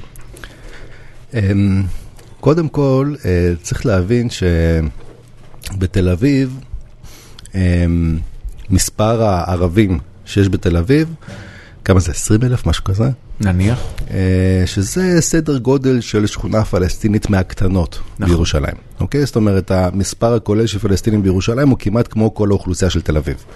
כן, מעל 300 אלף איש, כן? תלוי אומרת, תלוי אה, מה אתה מגדיר כבר כירושלים, זה עוד סוגיה פוליטית של... אה, אני, בהגדרה המשפטית הישראלית, איפה, ש, איפה שניר ברקת הוא הבוס. כן, אוקיי? כן, כן. אם מסתכלים על המרחב העירוני, אז אנחנו מדברים על הרבה הרבה יותר מן הסתם, כן? אה, אז אה, זה לא איזה מיעוט כזה קטן, כן? שלא מאוד נוכח, ואתה פוגש אה, אותם ב... איך קוראים לפאב הזה, כן? שיש שם איזה היפסטרים ערבים שרוצים בו בתל אביב. לך מושג על מה הוא מדבר? בטח, אה, תמשיך, אני... תראה אותך, היפסטר. לא, רק מסיפורים. אז, אה, ואתה פוגש אותם ואומר, וואי, יש לי חבר ערבי, כן? אבל אה, אלא יש לך מסה גדולה של אנשים. עכשיו, מה שקורה שם זה, כמו הרבה דברים בירושלים, זה משחק כפול. זאת אומרת, בח- אנה לולו, מצטער, לקח- לי זמן להיזכר. בדיוק. אה, אז אה, כן, זה מקום שבו אתה יכול ללכת ולראות ערבים, כן? זאת אומרת, עכשיו בירושלים אתה לא צריך את זה, כי אתה מספיק לעלות לאוטובוס והנהג יהיה ערבי, אה, וחצי מהנוסעים בקווים מסוימים, אבל בכל אופן, בעיקר ב-15 השנה האחרונות, מאז שבנו את גדר ההפרדה מסביב לירושלים, אז ירושלים סוג של, הפלסטינית, כן? סוג של נות- נותקה משאר השטחים, כן? ו- ומתחילה להיות סיפור נפרד, ומתחילה תנועה מערבה. צעיר פלסטיני היום, כן? בן גילנו פחות או יותר. זה מישהו שאם הוא בן גילנו והוא משכיל יחסית, בוא נגיד ככה, אז זה מישהו שהאופק הסביר שלו לתעסוקה זה במערב ירושלים וזה בישראל. אוקיי. אז לכן אה, מזרח העיר מתמלאת במכונים ללימוד עברית. אה, במכונים לבגרות ישראלית, כי התושבים שם עושים תאוג'י, כן, שזה בגרות הפלסטינית. אה, יותר ויותר פלסטינים במקום ללכת ללמוד בביר זית או א-נג'אח, אה, הולכים ללמוד באוניברסיטה העברית. באוניברסיטה העברית יש תא לאומי, אם לא לאומני פלסטיני שנקרא וואטן, אה, שזה מולדת, יש שם תא אסלאמיסטי שנקרא איקרא, אה, ויותר ויותר רואים אותם במערב העיר, בעיקר במקצועות מסוימים, כן, רפואה למשל, אה, הוראה, תלכו לדוד ילין, שזה... מכללה לחינוך מאוד גדולה וחשובה, ואתם תראו שם בעיקר נשים ערביות צעירות, כן? אז מצד אחד יש את העניין הזה של אה, ישראליזציה, מצד שני, הדבר הזה לא מרכך את הזהות הפלסטינית, כן? זאת אומרת, הם לא פתאום מתרככ, מתרככים כלפי ישראל בגלל זה, לפעמים להפך, כן? הם... אה, בגלל שאתה... הם, הם משכילים, הם גם דעתנים. זה א', ב', אתה פלסטיני אה, תחת כיבוש לתפיסתך, אתה מנותק מהמרחב הפלסטיני מסביב. אה, אתה רואה את uh, הפוליטיקאים המושחתים והמשת"פים ברמאללה, כן, שהם לא שווים כלום והם לא עוזרים לך. אז, ואתה בתוך סביבה ישראלית, אז אתה צריך לחדד את הזהות שלך, כן? כמו uh, לצורך העניין, uh, אם אנחנו נסתכל, uh, אני לוקח את זה למקום אחר לגמרי, אבל אם נסתכל על... Uh, ארס פואטיקה, כן, ונגיד uh, משוררים או פעילים מזרחים שהם, שהם כזה מאוד אה, מחצינים ומדגישים את הזהות המזרחית שלהם, זה לא אנשים ש, שחיים בעיירת פיתוח, זה אנשים שגרים בתל אביב. נכון. כי הם נמצאים בתוך אה, בטן החיה האשכנזית, כן? כן. בתוך אה, בבילון שם, והם צריכים להראות, רגע, אני לא, הדבר הזה לא, לא עיכל אותי, כן? זאת אומרת, אני נשארתי מי שאני, ושם אתה צריך כאילו להראות את זה. איזה דימוי מגניב זה, לא עיכל אותי. אהבתי את זה מאוד. אם מדברים על אס פואטיקה, צריך לפלפל. לא, לא, לגמרי, לגמרי, זה ממש זה. זה ממש זה. אני, אני רוצה לשאול לך, אתה יודע, אני, אני פתאום אה, חשבתי על משהו תוך כדי שדיברת, אה, כי דיברת על נושא פוליטי מאוד, וגם בו הצלחת לעשות שני דברים, פעם אחת לא לנקוט עמדה, ופעם שנייה לא להביע את דעתך. Hmm. שזה משהו שאני שם לב שאתה מצליח לעשות כבר לאורך שעה ורבע. אתה לא, אתה לא מביע דעות. אז בוא נעשה דבר כזה. אתה מספר, אה, אתה מספר הרבה סיפורים. לא, זה מאוד, אתה מודע לזה שאתה עושה את זה? אני מודע לזה, ודאי. אה, זה נעשה מבחירה? גם אה, חשוב לי להפריד בין עובדה לדעה. או בין uh, פרשנות לדעה, או בין uh, מידע לדעה. בואו נעשה דבר כזה, אני אלך לשירותים ברשותכם. יאללה. וכשנחזור, uh, תוכלו לשאול אותי על uh, דעות, קדימה. על הנושאים שדיברנו עליהם. נעשה את. זה. אפשר עם ואפשר גם בלי. אתה גם רוצה ללכת raw? אני רואה אותך לא, לא, מוריד לא. אוזניות. לא, לא, התחממו לי האוזניים. תישאר איתי. אני אשאר איתך. כן, אני רגיל בדרך כלל לשים את האוזניות... in ear ולא over ear. כן, זה לא האוזניות הרגילות שלך. נכון. איזה צרות עולם ראשון. וואו, איזה מסכן. הקלטתי, צריך את המים הזה של הבחורה הבוכה, כן. הקלטתי פודקאסט עם האוזניות שאני לא רגיל אליהן. כן. מה שלומך? סבבה.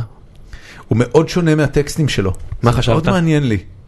אמ, אני, אתה יודע, אנחנו מרחלים על אורח בזמן שהוא לא בחדר. אמ, הכתיבה שלו היא כתיבה מאוד אמ, אה, מאוד אבהית. מה רע בזה? זה, להפך, זה נהדר, אני מאוד אוהב את זה. במדינה שבה על כל חמישה אנשים יש שבע דעות. כן, כן, כן, אתה יודע, נחמד. אה, הוא, כן, הוא בן אדם, אה, הוא בן אדם מתון. הוא פשוט בן אדם מתון. אני אשנה את השיחה, זוכר מה סיפרתי לך, אני, אני אחרוג אה, ממנהגי, זוכר מה סיפרתי לך לפני פתיחת הפרק? על מה? על רוני? כן. היא עשתה משהו מגניב לאללה. רוני זה בחורה שאני מכיר ועובדת אצל, בחברה של אחד החברים שלנו, Playbuzz שאירחה אותנו בעצם הרבה מאוד זמן, והיא כתבה בפייסבוק שלה, אתה מכיר את זה שכותבים על, אה, על המחלה, חליתי בה המחלה, לא כותבים את המילה סרטן? כן. היא אמרה fuck it, היא סיפרה על איך שהיא גילתה לאחרונה שהיא חלתה בסרטן, ועל איך שהיא מתמודדת עם זה קצת והכל. ועל האופטימיות שלה ועל הרגע. אתה בטוח שהיא לא שיתפה את זה רק לחברים שלה? לא, לא, זה פתוח בפייסבוק. ובגלל שזה פתוח, אני מרשה לעצמי, אתה יודע, לחרוג ממנהגי ולשלוח good אה, vibes. כולנו נשלח good vibes. כן, אני לא אדם רוחני במיוחד, אבל אני כן אה, מאמין ב good vibes מהבחינה הזו. יודע, מחשבות טובות אה, אף פעם לא מזיקות נראה לי. זה בטוח. ראית את הסטנדאפ החדש של שרה סילברמן? עדיין לא. יצא בנטפליקס.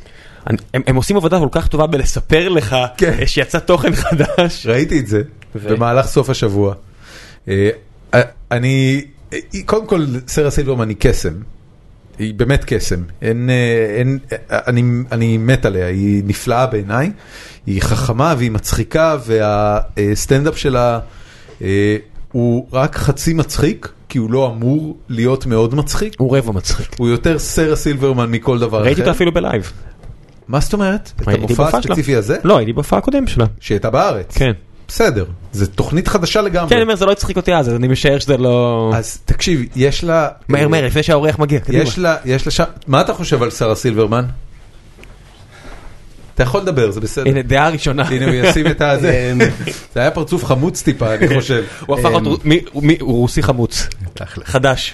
אה, כן, כאילו זה... מעייפת שזה אותך? שתי- שתי האישיות האלה של רוסי חמוץ ורוסי שמח הם באותו- בן אדם בדרך כלל. אה, לא יודע מה להגיד לך, כאילו, לא ממש מכיר, אה, לא התעמקתי. אה, מה שראיתי, לא יכול להגיד שהצחיק אותי במיוחד, אבל האמת שהומור אמריקאי בדרך כלל לא מצחיק אותי מי יודע מה. באמת? אה, מה, כלום? כאילו סיינפלד, אה, קריס רוק, לואי סי קיי? You with your sneakers. תלוי, כן? זאת אומרת, דברים יותר ישנים כן, אבל אה, נראה לי שהדברים היותר חדשים אני פחות מבין, כי כנראה אני זקן. לואי סי קיי אני לא מכיר בכלל. אני זקן ממך, אין לך תירוצים. זה לא קשור. אבל דורון, מנטלית אתה בן שמונה. אני מכיר אותך הרבה זמן. אתה נכון. אתה אפילו בקצת אה, רגרסיה. זה נכון. כשהיית בן 20 מתי שהיית יותר בוגר. זה נורא, אתה כן, צודק. הכל הכל בסדר. צודק. בוא. בוא. זה נורא. שנדבר על דעות קצת? יאללה. אמ, רוסיה או אוקראינה, ואם כן, למה? תבחר צעד, קדימה. אוקראינה. למה? אה, תסביר קצת למי שלא מכיר, כי זה באמת סוגיה מטורפת אה, במורכבות שלה. מה. הסיפור שלהם? למה? על מה הם רבים? הם, הם רבים על השאלה האם אה, אוקראינה זה משהו ש, אה, שיש לו זכות להתקיים כשלעצמו, בתור זהות נפרדת, עם נפרד, שפה נפרדת, מדינה נפרדת, או שזה עוד אה, איזשהו תת סעיף בתוך האימפריה הרוסית הגדולה, והזהות הרוסית הגדולה. או הזהות הכלל סלאבית שמונהגת ממוסקבה. עכשיו למי שלא מכיר, רוס רגע, אמרת וקייב, כלל סלאבית? כלל סלאבית, כן? זאת אומרת, פן סלאבית. זה, זה, ה, אמ. זה, ה, זה, ה, אה, ת- ככה קוראים לזה? בין השאר, בין השאר, אבל אה, בוא נגיד ככה, כן? זאת אומרת, יש לך את האימפריה הרוסית על שלל גלגוליה. אוקיי. אה, אימפריה צארית, אחרי זה ברית המועצות, ואחרי זה ב-91 הדבר הזה מתפרק, וכל מיני מדינות אחרות נהיות עצמאיות. נכון. אה. אז יש אה, גישה ברוסיה, שהיא הגישה השלטת כרגע, שאומרת, רגע, המדינות האלה הן לא אמורות להיות בעצם מדינות, הן לא מדינות אמיתיות, וגם אם כן, הן לא אמורות להיות לגמרי עצמאיות. זאת אומרת, זה בסדר שהן יהיו מדינות. כל זמן שהאפיליישן שלהם הוא אלינו, כל זמן שהן קשורות אלינו. עכשיו, אם המדינות האלה בוחרות לא להיות קשורות אלינו, אז מתחיל בלאגן. Uh, לצורך העניין, uh, um, מולדובה, כן, יש שם איזה סכסוך קפוא כזה, כן, איזשהו מחוז שהוא בסוג של שליטת פרוקסי רוסית. uh, בגרוזיה, אותו סיפור. בשנים האחרונות, גם באוקראינה. אתה עושה איזשהו צעד של להתרחק מ- מאמא רוסיה, שזה אומר להתקרב אה, למערב, לאיחוד האירופי ולנאטו, אתה תקבל פלישה, אתה תקבל התערבות, אתה תקבל סנקציות, אתה תקבל uh, בעיות. כל אחד כן, מהמקומות האלה הרי היה פלישה רוסית, מלבד מולדובה שזה עדיין לא קרה, אבל בגרוזיה... זה- במולדובה זה- זה קרה בשנות ה-90 עוד, לפני נכון. פוטין. זה דבר הזוי. אז, אז אני תמיד הייתי תחת הרושם שהסיפור הרוסי זה חצי האי קרים, זה ויכוח טריטוריאלי בעצם. לא, זה לא. אה, כאילו, מן הסתם רוסיה רוצה את חצי קרים כחלק מרוסיה, אבל לצורך העניין, אם אוקראינה כולה היא בחסות רוסית, הרי למה אה, רוסיה לא פלשה לקרים קודם? למרות שזה מקום מאוד חשוב בה, כי, אה, כי אוקראינה הייתה מדינת חסות, היא הייתה ביץ' של רוסיה לצורך העניין. כן, ו... ואז מה אכפת לנו, כן? זאת אומרת, יש לנו גישה חופשית לקרים, זה, זה שלנו בפועל. כן, ברגע שבאוקראינה יש מהפכה ו...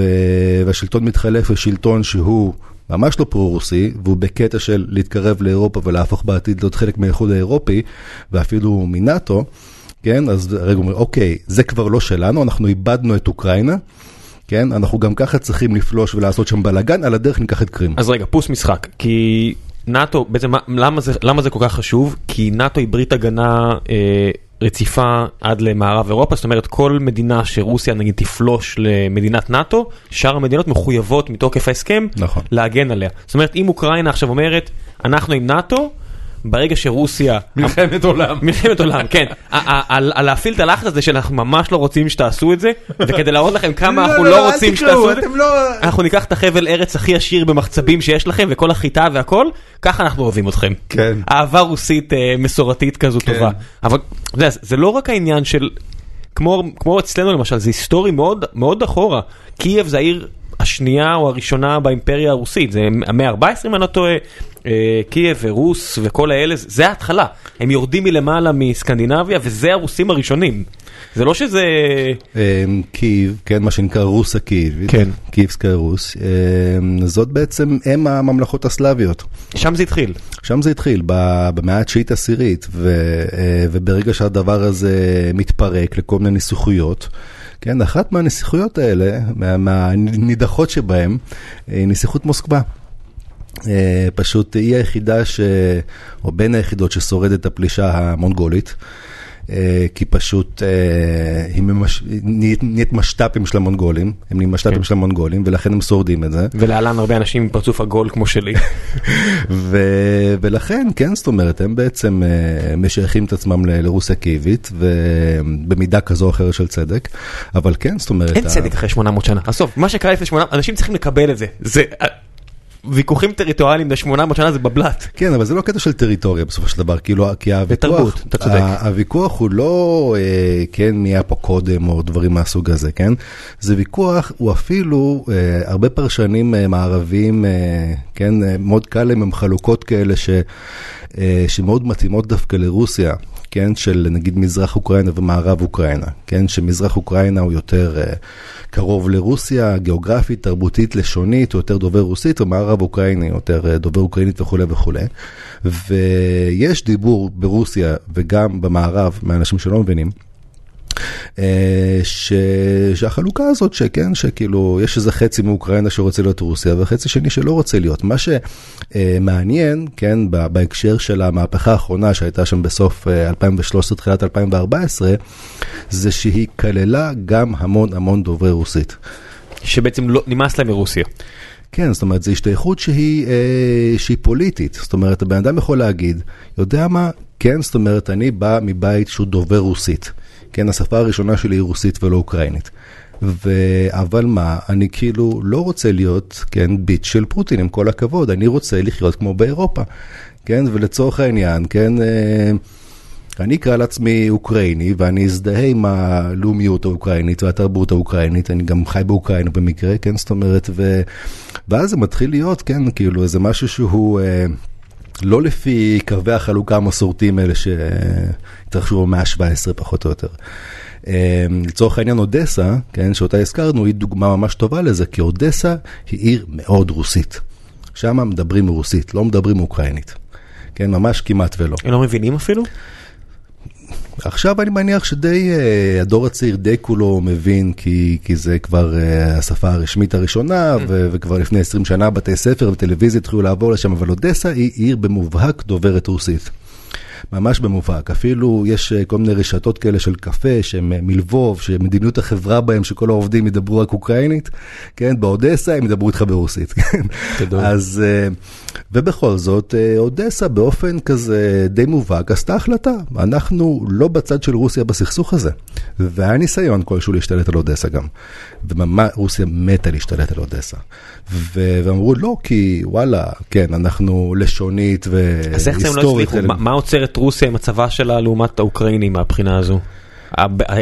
המעצמות הבינלאומיות?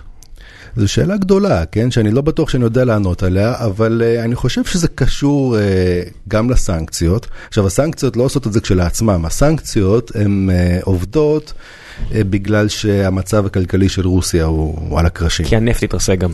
כי הנפט התרסק בין השאר, ו... וכן. ורוסיה עם מצב כלכלי קשה, היא תלויה מאוד בנפט. אני לא חושב שהיא יכולה לנהל מלחמה ממש, בקנה מידה גדול. אה, וכמו הרבה בריונים אחרים, כשהיא נתקלה באיזושהי התנגדות, שהיא לא חשבה כנראה שתיתקל בה, היא נעצרה ואף נסוגה. כי כשאנחנו מדברים על תחילת המלחמה האחרונה, כן, שצריך להבין, אנחנו מדברים על עשרת אלפים הרוגים ומיליון וחצי פליטים. אה, והיא זה- קוראת... זה הפלישה לחצי האי קרים? לא, אה, כי הפלישה הזאת הייתה בעצם איזה מחטף כזה שעבד מאוד מהר ומאוד נקי והצליח. אבל חוץ מזה, אה, בעצם יש מין מלחמה ביי פרוקסי בשתי מחוזות שנקראים לוגנסק וד- ודנייצק. שהם יותר אה, צפונית מזרחית מקרים, והרעיון היה שם, שמהמחוזות האלה כן, שזה אין שם, רשמית אין שם צבא רוסים, כי בפועל יש שם, אלא כל מיני, אה, מה שנקרא, בדלנים פרו-רוסים, כן, שזה בעצם אה, שכירי חרב, כנופיות, אולי כמה בדלנים אמיתיים, אני לא יודע. אה, והרעיון היה פשוט אה, לעשות רצף יבשתי בין, אה, בין המחוזות האלה לקרים. צריך להבין משהו, קרים היא מנותקת מרוסיה. זאת אומרת, כרגע קרים לא מביאה שום תועלת לרוסיה. כן, אין רצף טריטוריאלי. אין רצף יבשתי. נכון. אוקיי? עכשיו, הם ניסו לכבוש את הרצף היבשתי הזה, ואידיאלית להמשיך אותו מקרים לאודסה. מאודסה יש לך 100-150 קילומטר עד לאזור שנקרא טרנסיסטריה. זה כל הים השחור שם וכל ה... טרנסניסטריה- אה, מש- משם המשפחה שלי הגיעה. טרנסניסטריה זה הדונצק ולוגנסק של מולדובה. יש שם גם איזה בדלנים פרו-רוסים שכביכול אה, אוטונומיים כזה. אה, ואז אתה מנתק את אוקראינה מכל הכיוונים, אתה, ואתה מחבר את אה, קרים לרוסיה. הם לא הצליחו לעשות את זה, כי אוקראינה פחות או יותר הקימה צבא מאפס בשנתיים, ונתנה fight. אני- וזה הצליח. אני, תודה על התשובה. אני, אני, לא, לא, אני, אנחנו מגיעים לשלב שבו אה, אנחנו שואלים שאלות. יש לנו אה, קבוצה. שנקראת פורום החיים עצמם של גיקונומי, שאגב כל מאזיננו מוזמנים אליה כמובן, ואנחנו מפרסמים שם אה, יום מראש את האורח שמגיע ונותנים אפשרות למאזינים שלנו לשאול שאלות. אה, עושים את זה בלייב כאילו? לא, לא, לא. לא. זה כמה שעות לפני. זה מאז אתמול הם כתבו את זה. אה, מרשים. המאזין הקבוע והאהוב יומירן ניסן ממדע גדול בקטנה, שאגב יש להם אתר חדש, תבקרו בהם. הוא בדיוק סי- סיים, קיבל את התואר. נכון. אה, אנחנו אוהבים את המאזינים כתב שלנו. לך קודם כל אה, שאתה אחד הבלוגים שאני הכי נהנה לעקוב אחריהם, כתוב בצורה שפויה, מנומקת ולא מתלהמת. אתה רואה? אני לא היחיד שחושב ככה. אה, אך עם זאת מנתחת את המציאות עם תער, כל הכבוד. אה, שאלה ראשונה, איפה יש שווארמה נורמלית, לא הודו בירושלים? אוקיי, המצב קשה, אני, אני לא כזה אוכל שווארמה. אה, אבל תעשה את זה הייתי- קצר, כי יש מלא מח- שאלות. הייתי מחפש בעתיקה, בש- בעתיקה? כן, אוקיי. איך הסכסוך הישראלי-פלסטיני ייגמר לדעתך? לא ייגמר. זהו? לנצח? ביבי צדק? אה, הוא יכול במקרה הטוב לעבור אה, טרנספורמציה למשהו אה, פוליטי, תרבותי, לא אלים, מודוס ויבנדי. איבה עמוקה, לא אלימה. לת- לתחרות, תחרות פוליטית, כן, ולא כמו שקורה עכשיו. ו- ואתה חושב שהישראלים יכולים לעשות משהו כדי להתקדם למצב הזה? כי זה כן. נראה שזה מצב טוב. כן. מה זה? מה אנחנו יכולים לעשות? כן. אה, להגיע למצב שבו שני העמים שחיים בארץ הזאת מקבלים את אה, סט הזכויות המלא שלהם, לא משנה באיזה מתווה. יכול להיות מדינה אחת, שתיים, שמונה, קונפדרציה, פדרציה, whatever, כן? אבל אה, זכויות אה, אדם, זכויות אזרח, זכויות לאומיות, כל הסט לכולם. ואז יש לך מודוס ויבנדי ואפשר לעבור לתחרות פוליטית. יפה. אמ, מה יקרה לדעתך ברשות הפלסטינית אחרי שאבו מאזן ימות? אמ, שתי אפשרויות, כן, אני לא מומחה לזה, אבל אפשרות אחת ש... שפשוט יתרסק ויהיה בלאגן, אפשרות שנייה שישראל אה, תנחית שם איזה משת"פ אה, עוד יותר עמוק מאבו מאזן, אמ, ואז אה, רוב הסיכויים שגם תתחיל בלאגן ואולי תתרסק. הבנתי. אמ, ככה. לא הייתי קונה מניות של הרשות. עמית לבנטל שואל, איזה קמפוס של האוניברסיטה העברית בירושלים אתה יותר אוהב, הר הצופים, גבעת רם או הדסה עין כרם? ולמה? אוקיי, אה, טוב, אני אה, כשהסתובבתי באוניברסיטה הייתי בהר הצופים, כן, אבל גבעת רם הוא הרבה יותר נחמד. אמ, זה חינני להפליא, כי התגובה המיידית שהוא קיבל על השאלה הזאת זה אה, של עידו שבח קליין שכותב, אני לא מצליח להבין את השאלה, יש מישהו בעולם שלא מעדיף בפער עצום נכון. את גבעת רם? אבל אני, אבל אנצל את ההזדמנות להגיד שלדעתי צריך אה, לסגור את הר הצופים ולהעביר את כל היחידות שיש שם למרכז העיר. אולי גם את אלה של גבעת רם. זאת אומרת, האוניברסיטה צריכה לעבור למרכז העיר. אה, תן למי שלא בקיא ב- בתגרה המוניציפלית הזאת על מה מדובר. אה, זה כאילו יש איזה ארבעה אנשים שמדברים על זה, אבל ה- רוב האוניברסיטה נמצאת בהר הצופים, שזה חור בסוף העיר. אוקיי, אה, וחלק אחר אה, נמצא בחורים גם די מרוחקים. אוקיי. אני רוצה שהאוניברסיטה תעבור לתוך מרכז העיר, לפזר אותה בבניינים בתוך מרכז העיר. NYU ולא- אתה אומר. בדיוק. בניגוד ול- ולא לפריז, איזה- שכל העיר זה איזה- אוניברסיטה. זהו, ולא איזה כאילו מתחם כזה סגור נפרד איפשהו בשוליים של העיר, במרכז העיר. הבנתי, אוקיי. אמ, שולמית פרבר, המאזינה המופלאה, אה, שואלת, בעקבות סטטוס שכתבת על גברים שמגיעים למזרח אירופה בשביל טיול ניצול נשים, האם היה מקרה שהגיעו אליך תיירים שרצו שזה יהיה חלק מהמסלול, והצלחת לשכנע אותם לוותר על זה? לא, לא הגיעו אליי, אמ, אני מקווה שלא יגיעו.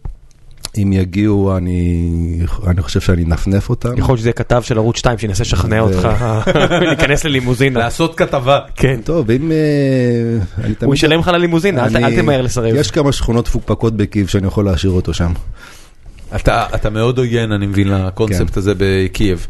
למרות שאתה בכלל. אני, אני חייב לשאול לגבי זה, ה- האוקראינים עצמם, הם, הם מאוד ליברליים לגבי זה. זאת אומרת, באמת, זה לא, אני לא מרגיש שזה ממקום של עוני או ניצול, אני מרגיש מזה, ש- בשביל שחברה תקבל את העובדה שיש בקרבה כל כך הרבה מוסדות לשירותי מין, אה, צריכה להיות תרבות שמקבלת את זה. רגע, זה חוקי, זה כמו בהולנד ובלגיה, או זה כמו לא, לא. בארץ שפשוט כל תל אביב מלאה בתי זונות לא חוקיים? זה, זה יותר כמו בארץ, אני לא מבין יותר מדי ב, בסטטוס החוקי של זה. אני יכול להגיד שבתור בן אדם שלא צורך את זה ולא מחפש את זה, אני גם לא, לא כזה רואה את זה. אה, זאת אומרת, אני כן רואה מועדוני חשפנות. זה כמו בתל אביב, תקשיב, כל, פה כל. העיר הזאת מלאה בבתי זונות, ומי שהוא נגד, כמוני למשל, אתה לא יודע את הכמויות אפילו. לא, כן, אבל בוא נגיד שבתל אביב אני מסתובב ואני רואה בתי זונות ואני רואה פרסומים לזונות. Mm, זה בקייב כן, אני לא כן. רואה את זה, אוקיי? בקייב אה, אף פעם... אה, חשפנות. מועדוני חשפנות פה ושם אני כן רואה, כן? זה שלטים שלהם, אה, לא אה, נטפלו אלה בחורות, וכאילו, אני חושב שכאילו, אם אתה בא ואתה רואה שיש את זה מלא, כנראה שאתה מחפש את זה במיוחד, כן? כי בתור מי שלא מחפש את זה, אני גם לא שם לב לזה במיוחד, כן? זאת אומרת, זה לא אה, on the open. ו... אה, ואני חושב ש- שהתפיסה המקובלת שם, שזה וואלה, זו דרכו של עולם וזה חלק מהחיים, כן? זאת אומרת, אה, וזה בעיה שזאת התפיסה לדעתי, כן? אה, אבל זה לא מתוך איזושהי... ליברליזם ופתיחות מינית, אלא שוואלה ככה זה, זאת אומרת, אם, אם, ואני מכיר כאלה, כן? זאת אומרת, בחורה שלא רואה אופק, אומרת וואלה, כאילו, מה אכפת לי, אני, אני אתפוס איזה מישהו, אני ארוקן לו את הארנק, אני אמצא בעל עשיר, אני, אני אשאב אה, אותו. ב- בתקופה ש... כאילו זה, זה מבאס, כן? אבל, אבל זה קיים. בתקופה שעבדתי מול אה, מזרח אירופה, אז אה, למדתי מ- אה, מחבר מקומי את הקונספט שנקרא סמי פרופשיונל, מה שהם קראו לו חצי מקצועי. ו- או חצי מקצוענית. והרעיון שעמד אה, מאחורי חצי מקצוענית זה שזה סביר מאוד שאתה תצא סתם לבר באוקראינה ואתה תפגוש בחורה נחמדה ואתה תשתה איתה קצת ואתה תרקוד איתה קצת והערב יכול להיות ייגמר אצלך בחדר והיא בהחלט תצפה שאתה תשאיר לה איזה טיפ נחמד על הערב הטוב שבילית איתה ואף אחת מהבחורות האלה לא תופסת את זה כזנות. נכון. זאת אומרת, זה, זה, זה, אני- it's אני a לא fun יודע- way to spend the evening. אני לא יודע כי, כי אני לא מבין בניואנסים של זה, כן? אבל uh, לצורך העניין, יכול להיות שמישהי תחפש את זה בשביל לשאוב ממך כסף, זה יכול להיות ברמת המשחק כזה של תשלם עליה בכמה שיותר דברים, uh, בלי שהיא תצטרך לשכב איתך. עכשיו, אם היא שוכבת אותך, אז אולי כאילו זה עובר לשלב הבא שאתה מתחיל גם לקנות לה דברים ו- ולסדר לה דברים. אני לא יודע אם, ה, אם האקט הזה של, אה, יכול להיות ש, שהאקט הזה של אה, להשאיר כסף על הסקס, יכול להיות שזה הופך את זה לזנות גם בעיניה, אבל שוב, אני לא בן אדם לשאול, כי אני לא מכיר כש- את העולם הזה. כשאתם יוצאים לבלות אה, בקבוצות תיירים בשעות הערב, אז אתה לא מוצא את עצמך אומר ל- ל- לחבר'ה שאיתך, תקשיבו, אה, הבחורות האלה שהן באות אליכם והן רוצות לשתות איתכם וזה, זה זה לא- חצי מקצועי. לא, כי כאילו, זה לא קרה. זה לא קורה. זה, זה לא קרה לנו. הבנתי. זה לא אוקיי. קרה לנו במקומות שהיינו בהם אפילו פעם אחת. הבנתי. אוקיי, אז זה- יכול להיות שזה פיקציה, אתה יודע, אני לא... זה- מה שאני יודע אני, זה מעדות שמיעה. אני חושב שזה פחות, אה, בוא נגיד, זה פחות גורף מה, ש, מה שזה בסטריאוטיפ, ואני חושב ש... אה, אני מניח שגם הבחורות שהן בקטע הזה, הן קולטות אם אתה באת לחפש את זה או לא. ואם לא, לא קולטות את זה עליך, אז אולי לא ייגשו אליך. אה, ויכול להיות שגם אם אתה לא בחיפוש, אז גם אתה לא תשים לב, גם, אה, גם כשזה שם. כן. אה, עמיתי סהר שואל, האם לדעתך צריכה להיות רגולציה בתחום הדרכת הטיולים בארץ? אה, ואם כן, האם הרגולציה צריכה להתייחס לתכנים המועברים? מעניין למה הוא שואל את זה. פוליטיקה? בוא נגיד ככה. שגם בפאזות שאני בעד רגולציה, אני אה, מאוד נוטה לא לרצות ש, שתהיה על תקנים, על, על תכנים יותר מדי. יש, יש, יש כל מיני פלוסים לרגולציה, אני לא יכול להגיד שזה דבר שלילי בעיקרון, בעיקרו. אני לא בטוח שהיא מוצדקת. אה, בוא נגיד שאני באופן אישי, כן, מצידי שיורידו את הרגולציה. לי אין בעיה עם זה, אני, אני אקח את אותו כסף שאני לוקח עכשיו. אמ, כן, הבעיה שאני רואה בזה, זה שהיום, כן, זאת אומרת, יש מלא מורי דרך שהם אה, מורשים והם, והם על הפנים, אבל אה, כשאתה תייר ואתה מגיע פעם אחת ויש לך one shot ואתה לא יכול, אוקיי, לא אהבתי את זה, אז אני אקח את ההוא, אז אתה יכול לפחות לצפות שהבן אדם נושא אינפורמציה כלשהי בראש והוא לא איזה קלולס טוטאלי. האם זה מצדיק את זה? אני לא יודע. מה שאני הייתי רוצה לראות זה ש... שכן תהיה הוראת דרך מורשית, אבל לא שבלי זה אסור לך להדריך, אלא זה שאתה מורשה מטעם המדינה זה איזשהו תו תקן שאתה אלוף. כן? ומי שאין לו, אז אין לו את התו תקן הזה. ואז ששתי אלה יתחרו בשוק ביניהם. מעניין. אמ, רובי לזרוב, ששואל למה קראת לבלוג שלך, אה, בשם שדיברנו עליו, אבל על זה כבר דיברנו. והשאלה השנייה היא, אה, לפי מה אתה מחליט מה לכתוב תחת הבלוג ותחת הפרופיל הפרטי שלך? אמ, נראה לי שהוא שאל את זה אותי פעם. אתה מכיר אותו? לא. אוקיי. אמ, בוא נגיד שדברים שהם יותר אה, ניתוחים פוליטיים, חברתיים באופן כללי, טקסטים מרקנים וחופרים, אני בדרך כלל אכתוב בבלוג, דברים שהם פחות uh, מחייבים או יותר קצרים, או שיותר קשורים ספציפית לירושלים וכל מיני דברים פנים ירושלמיים, אז אני אכתוב אצלי, כן? זאת אומרת, אם זה, זה פוליטיקה... יש פה איזה תינוק איפשהו. אם זה זה... זה חתולה. לא, לא, הנה פה מעל הראש שלך. כן, יש את... אתה רואה זה גור בדיוק מעליו, והאימה מנסה... אה, באמת? כן. אז... לא, זה גור, זה אריה. זה כמו ב... איך קוראים לזה? הילד הזה גדול. גור ממוטה. כן. סליחה, תמשיך שלום. לדוגמה, כן, אם אני כותב על ירושלים, כשאני חושב שזה משהו שאפשר לגזור ממנו איזושהי מסקנה על ישראל בכלל, אני אכתוב את זה בבלוג. אם זה, זה כל מיני מריבות בתוך מועצת העיר והתעוררות נגד ירושלים ווטאבר, אז אני לא אכתוב את זה בבלוג, אני אכתוב את זה בפרופיל. למשל. הבנתי, זאת אומרת זה, זה צריך להיות, זה צריך להיות אה, אוניברסלי או לפחות כלל ארצי כדי שזה יהיה רלוונטי. כן, זאת אומרת, אבל זה, זה לא מדע, כן? כאילו, זה לא איזה, איזה שיש איזה לי איזה אח... חוקים ברורים לסיפור הזה. איזה אחוז מעוקבי העמוד אה, עוקבים גם אחרי הפרופיל האישי שלך? אין לי מושג. אוקיי. אמ, איתמר קורן כותב, אני חושב שהוא היה מאבטח במועדונים בצעירותו, לדעתי הוא גם עיצב חלק מהתפיסה שלו לגבי כוח והשפעה שם. אני חייב לשאול מכיוון שזו הפעם השנייה שבשאלות עולה נושא של תפיסה, התפיסה שלך לגבי כוח והשפעה. Mm. יש לך איזו תפיסה מגובשת שמוכרת לכל קוראי הבלוג אה, שאתה שוטח אותה? אין, אין לי מושג אם מוכרת. אה, הייתי לא מאבטח מועדונים, אבל אה, דווקא לא כזה בצעירותי, זה לא היה מאוד מזמן, חילטרתי בתור... מאבטח בפאב, שהוא דווקא לא היה כזה פרובלמטי, אבל אני כך וכך און ואוף שנים בכל מיני ענייני אומנות לחימה ודברים כאלה, ואני גם חושב על זה וקורא על זה, ומאוד מעניין אותי הקטע של, של כוח, uh, קונפליקט, uh, אלימות, אני די חושב על העולם כ, כעל קונפליקט, uh, ואני מחבר בין הדברים, כן? זאת אומרת, אפשר לגזור מצורה אחת של קונפליקט לצורה אחרת עד לגבול מסוים. הבנתי, אז כנראה שזה קשור לזה. איפה הייתה הבירה הכי טובה? ששתית? שאלה של איגור שיינפלד. איפה הייתה בירה טובה? הכי כן, טובה? אתה יכול גם להגיד איזו בירה זאת הייתה, אם בא לך. אני חושב שזה היה באיזה שנת 2000 במוסקבה, כששתיתי גרולש מהחבית שם, והגרתי גרולש מהארץ, אבל לא נתקלתי במחבית בארץ. אני לא בטוח שזאת הייתה הכי טובה, כי, כי צריך להבין, בירה טובה זה, זה תלוי ב, במה יש לך מסביב, על מה אתה מסתכל כשאתה, כשאתה שותה את הבירה. בירה זה בסך הכל בירה, כן? אין מה להיות ענין טעם יותר מדי. אה, מה המזג אוויר, על מה אתה מסתכל, עם מי אתה, כן, אלה הדברים ש, שהופכים את זה לבירה טובה באמת. כן, זו תשובה מאוד מדויקת. נכון. ממש טובה. נכון. אני בדיוק חשבתי באותו רגע על הבירה הכי טובה, ואמרתי, זה דובל בבלגיה, שתיים וחצי בצהריים, מוקף בחברים באיזה פסטיבל. נקנה פה דובל, זה לא יהיה טוב כמו דובל שם, וזה מאותו בקבוק. אני, אני חושב שזה נכון לגבי הרבה דברים uh, שנכנסים אליך לפה.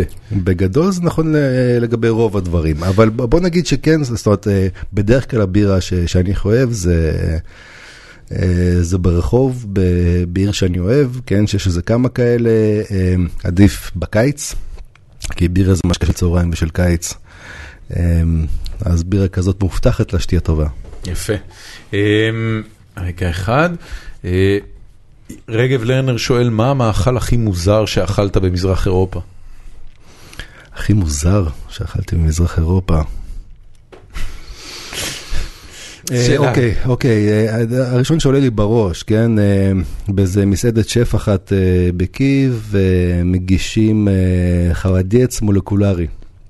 עכשיו חרדייץ זה מה שאנחנו קוראים לו רגל כרושה, אה, ושם עושים את זה מולקולרי, ויחד עם איזה מין אה, ספוג מולקולרי כזה של חזרת, בצבע ורוד זרחני שמודבק לסיפור הזה. זה די מוזר, כן? אני לא יודע אם זה הכי מוזר, אבל זה, בוא נגיד שרגל כרושה זה מוזר גם בלי מולקולרי, כן? כן, כל ה- כל הג'לטינים למיניהם הם אה, לגמרי, הם אוכל משונה. נכון. אבל קסום בעיניי אגב, אני אני מת על ג'לטינים. ב- ב- בגפילטה פיש של פסח זה אחד לא החלקים לא האהובים סלק עליי. ולא ג'לטין. אני, לא, סלק- אני לא רוצה לקלקל לך, בגפילטה פיש לא אמור להיות ג'לטין. זה לא נכון. תקשיב, אני כבר 20 קרה שנה? שומע אותו מספר על זה, ואין אין לי לב להגיד לך שזה לא, אני לא, זה לא, זה- שם. זה אשכנזים? גנבו לנו את זה. הציר של הגפילטה פיש הוא ג'לטיני, זה חלק מהפואנטה. לא אמור להיות שם ג'לטין, נראה לי אני- נתנו לך אני- גפילטה זה- פיש זה- לא זה טוב. קציצות שלום, דג, אני עושה אותו תפוחי. אדמה, לא יודע זה מה לא- עשיתם זה לא שם. קציצות, זה דג ממולא. לא, בסדר.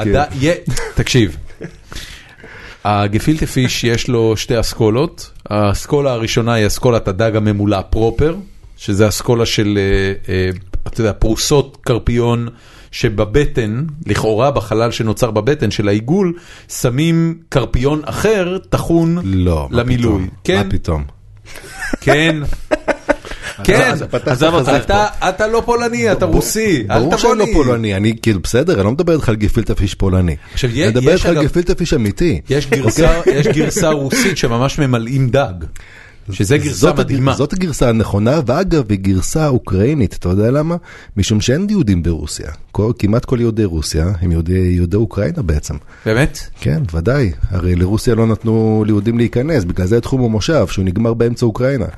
אז זלגו קצת, כן? ואחרי 1917 אז רגע, הגיעו עוד, מה- מה אבל יהודים פיש? רוסים הם יהודים אוקראינים מה בעצם. זה הגפילטה פיש האוקראיני? זה אתה לוקח דג, מרוקן אותו, טוחן אותו, מערבב עם מה שאתה מערבב, מחזיר לדג. מחזיר לדג, ואז. אתה פורס לפרוסות. כן, כן, כן, זה אני מכיר. הדג מסתכל על זה ממרום אה, מושבו, אומר, מה זה החרא הזה, מה אתם עושים? את זה פעם אחת, זה בעיניי גאונות. זאת אומרת, ה- היכולת לרוקן דג ולהשאיר את המעטפת החיצונית שלו שלמה, זה נס. אני לא, אני לא מכיר אף אחד שיודע. אני, אני, אני אכלתי את זה פעם אחת אה, בבית של אה, חבר, שסבתא שלו הכינה את זה. לא פגשתי את הסבתא, אבל אה, אה, באמת, אני, אני, אני הייתי בשוק שזה קיים הדבר הזה. אמ, מוטי אנגלשטיין שואל, איך לפי דעתך צריכה להיראות קונפדרציה סלש מדינה דו-לאומית כדי שזה לא ייגמר כמו בוסניה? איזו שאלה מעולה. איך זה צריך להיראות? שלום. וואי, זאת חתיכת שאלה, כאילו... רואה מה זה? אמ, מוטי אנגלשטיין קודם הוא כל, אני לא- לא יודע מה- לא מה קרה. בבוסניה, כן? אני לא מבין בזה, אז כאילו, אז אני לא יודע מה השתבש שם. התשובה היא הכל. לא יודע, כאילו, כן, הכל, לא יודע. כן, זאת אומרת, אני לא... זה אגב, זה- זה- זה סבבה להגיד לא יודע. כן, אני לא, לא יושב ו- ו- ובונה לך קונסטרוקטים משפטיים. אני כן מעולה. יכול להגיד שכמו כל דבר אחר, זה תלוי ב- ביכולת ורצון טוב. האם יש טיולים או מטיילים בארץ או בחו"ל שאתה לא תוביל כעיקרון למרות הפגיעה בפרנסה? של ליאור טפר. מה, אמ, מה, איזה מין דבר זה? איזה שאלה הארדקור. טוב, אה, כן, אבל זה דברים שתלויים בהתנהגות שלהם. לא, לא יקרה שאני לא אוביל מישהו... זרקת פעם מישהו מטיול? אה, טרם. אה, אבל אה, אני לא חושב שאני לא אוביל מישהו בגלל הזהות שלו, כן? אה, אבל בגלל ההתנהגות שלו, בטח שיכול להיות שאני לא אקח אותו. כן. אה, אור הילץ' שואל, אה, מדוע לדעתך בישראל אין תרבות רצינית של קמפינג, אה, בדומה לחלק ממדינות אירופה או ארה"ב? אין לי מושג, אני כאילו, בעסקי התיירות אני די אורבני, כאילו, אני, לא מבין בקמפינג. מצוין. אה, אוריאל דסקל, אה, יק- יקירנו, אה, מחמיא לך ואומר שאתה בלוגר מצוין, וגם שואל, מה מבחינתך הבעיה בלימודי השואה בישראל? או-אה, תראה אותו, מה, צולל ישר אתה- ל... אתה- אתה שואל את זה כש- כשאנחנו, שיש לנו חמש דקות לתוכנית? לא, כאילו, אין לנו אתה- חמש דקות, יש לנו עשרים דקות. 20 דקות. תקשיב, ד- דסקל הוא טיפוס של מים עמוקים. הוא דג של מים עמוקים. הוא לא הוא לא מתעסק ברדודים בכלל, הוא ישר צולל לעומק. הבנתי. אמ, מה הבעיה בלימודי השואה? יש מלא בעיות בלימודי השואה. אה, אני לא, אני לא אחדש שום דבר בסיפור הזה, כן? אה, יש לי דעה די אה, קלישאתית וטריוויאלית. מתעסקים, בוא נגיד, יש לה חלק מאוד טריוויאלי ויש לה חלק שהוא טיפה פחות טריוויאלי. החלק המאוד טריוויאלי שמתעסקים הרבה בפורנוגרפיה של השמדה. של איך בדיוק, ואם זה גז או כדור או whatever, וש... ושלא מתעסקים במה שהשמידו. כן, זאת אומרת, אה, הרי אה, הוראת השואה יושבת בעצם על שלילת הגלות, כן, זאת אומרת, אז uh, הגלות, כן, זה מה שהשמידו, וזה מה שאנחנו גם מחקנו מהתודעה ומהזיכרון שלנו. אז השואה זו הוכחה לזה שהגלות ו- והנה איך זה נגמר, כן? זאת אומרת, אז לא מתעסקים בחיים שהלכו לאיבוד, כאילו, מתעסקים במספרים, שישה מיליון. וכך וכך וכך קהילות, כן? אבל לא מתעסקים במה שהאנשים האלה אה, עשו, במה שהם התעסקו, לא בתרבות שלהם, לא במוזיקה שלהם, לא יש פרצוף בפוליטיקה אחד, שלהם. תחשוב, יש פרצוף אחד על כל הקורבנות. אנה פרנק, אתה מכיר עוד פרצופים בקנון? אה, על מה אתה מדבר? תחשוב, אתה- שומע על גיבורי גטו? יאנוש קורצ'אק? כן, אבל זה, זה, אתה יודע, אנשים שהצילו, כן, או כל מיני אוקיי, כאלה, אז מה- אז מה אתה אבל יודע- אין, אין, מה אתה יודע תרבות. על יאנוש קורצ'ק? בוא אני תספר אני לי. יודע על הטקסטים שלו על הוראה, אוקיי. אני יודע על הבחירות שהוא עשה בסוף חייו. אמ, אתה יודע, זהו פחות או יותר, אני אני יודע שהוא היה חלק מתנועת ההשכלה, זאת אומרת היה שם, כל כל הסיפור של יהדות אירופה אה, הוא סיפור שעד לשואה, הוא היה סיפור אה, מעניין למחצה על אוכלוסייה שעוברת תהליך של מודרניזציה וחלק ממנו עובר התעמות. באיזושהי נקודה בא, באו היטלר והנאצים והתחילו להסתכל על הכל כמקשה אחת ואז זה כבר לא שינה, מחקו את כולם. כל, ה, כל, המ, כל המנעד העצום של דעות וטקסטים ומאמרים ו, ותפיסות עולם ופילוסופיות ותרבות אה, שצמחה בעצם צומצמו לכדי הגדרה של יהודי שהיא הגדרה בכלל יפה, ואנחנו עשינו אותו דבר. בהוראת השואה, בהוראת השואה שלנו. נרצחו שישה מיליון יהודים. אגב, הרבנות לא הייתה מכירה ביהדותם של שתי שליש מהם כנראה לפחות. אבל לא משנה, כן? כאילו, אנחנו אה, לא מתעסקים ב, במגוון הזה של, ה, אה, של התנועות הפוליטיות, של הדעות, של, של כל הדברים האלה. כן? זאת אומרת, אה, אנשים משכילים אתה- יודעים אתה חושב- קצת. אתה חושב שה- שה- אה, שהמנעד הזה אה, של מה שהלך לאיבוד צריך להיות חלק מהוראת השואה עצמה? זאת אומרת, אני, חושב שזה צריך להיות העיקר שלה, ובקטע הזה אני מאוד מחזיק מחרדים. כי הקהילה החרדי, הקהילות החרדיות בארץ, אפשר להגיד שהמפעל, ה, אני אקרא לזה לאומי שלהם, הוא בעצם, כן, הישיבה הזאת הושמדה בשואה, כן, אנחנו נ, כאילו נקים את הישיבה הזאת ונחזיק אותה. כל העולם התורה הזה שהלך לאיבוד, אנחנו נחיה אותו ונחזיק אותו, אנחנו נזכור אותו, כן, בחיים שלנו. עכשיו, כמה שלא יהיה שהם עושים את זה מעוות וזה מוגבל לסוג מאוד מסוים של עולם תורה, אני חושב שיש בזה משהו, כן? זאת אומרת, אם אתה רוצה, אה, כאילו, ש, שזה משמעותי, אז כן צריך להתעסק בדבר הזה שכבר אין אותו, להשאיר את הזיכרון שלו, ולא להתעסק באוקיי, חיסלו יהודים. אה, אני חושב שזה מה שנכון לעשות, לפחות עכשיו. אה, ויש עוד כמה דברים. למשל, זה ש... אה, תשאל, תעיר איזה ילד באמצע הלילה ותשאל אותו אה, על אה, בן אדם שהיה בשואה, והוא יתאר לך את הבן אדם שהיה באושוויץ. כן, מספר על היד וכל הדברים האלה. אושוויץ הפך להיות לתקן של, אה, שנרצח בשואה, וזה לא התקן הנכון. כן, זאת אומרת, אה, לפחות אה, חצי, אם לא שני שליש מהנרצחים בשואה, הם לא היו בגטו, לא היו במחנה ריכוז, לא עברו סלקציה, לא היו ברכבת, לא נכנסו לתג גזים, בטח שלא קעקעו להם את היד. כן, זאת אומרת, חצי מהנרצחים בשואה, לקחו אותם ליער וירו בהם, זהו. אוקראינה. כן, אוקראינה. אוקראינה, בלארוס אה, וכולי וכולי, הלטביות, זה, אה, רומניה, כן, זה, זה הסיפור. נכון. ו- וזה סיפור שהוא הוא לא מסופר כי הוא לא מגניב. כן, אה, קלוד לנצמן עשה סרט של 80 שעות על, על השואה, והסרט שלו רלוונטי אולי, אולי, לחצי מהקורבנות.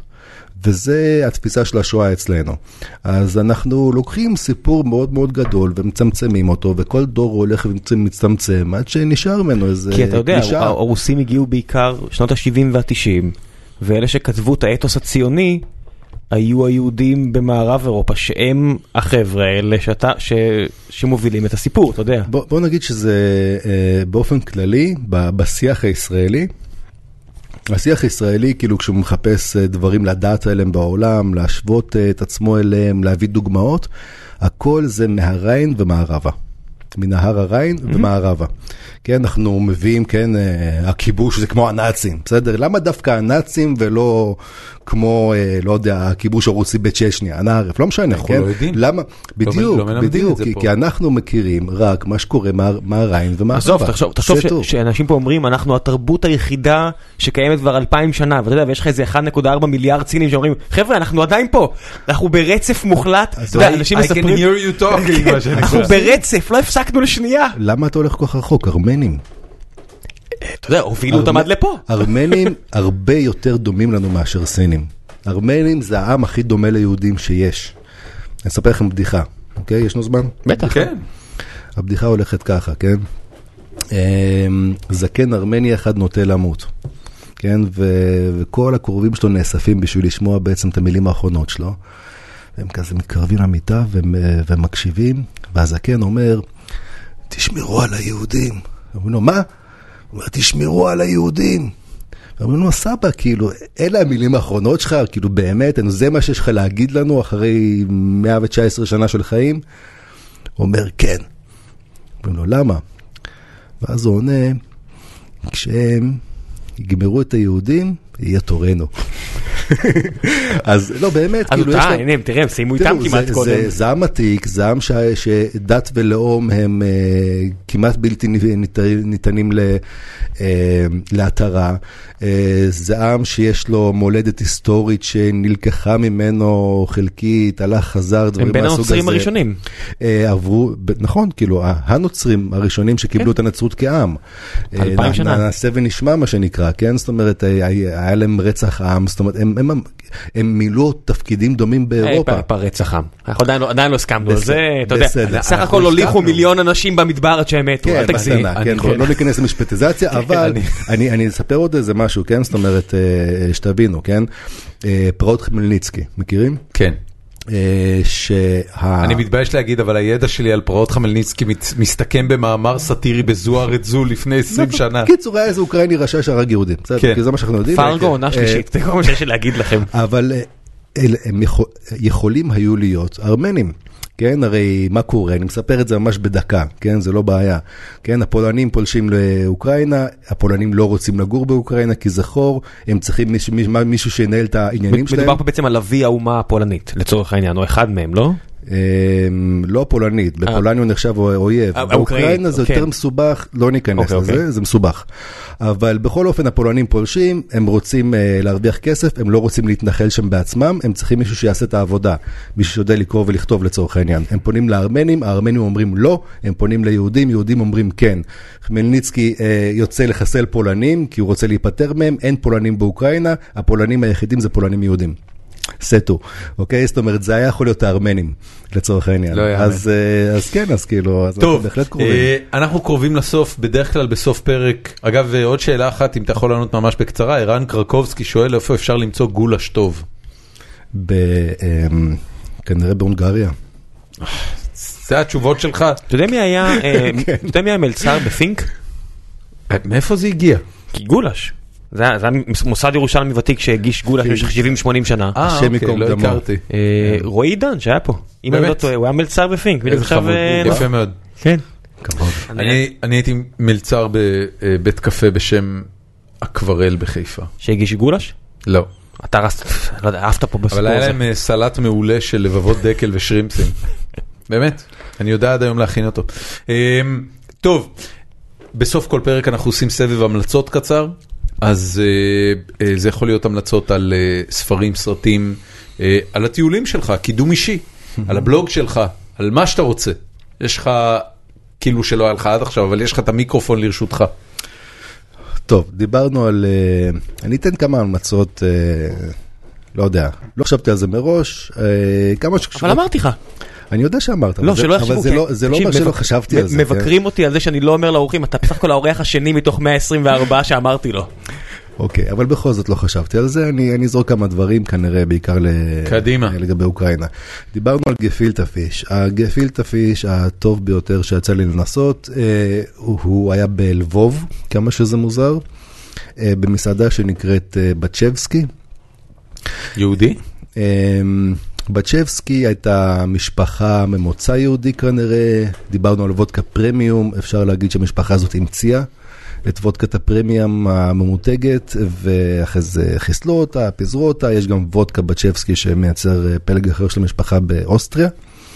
אה, אבל בכל אופן, אה, חבורה של יזמים שנקראת Kumpel Group בלבוב, שזה הגרסה הלבובית של קבוצת מחנה יהודה בירושלים, אז אה, אחת ממסעדות הדגל שלהם אה, היא בצ'בסקי, הם רכשו את בית המשפחה המקורי, והם עושים שם מטבח גליציאני יהודי.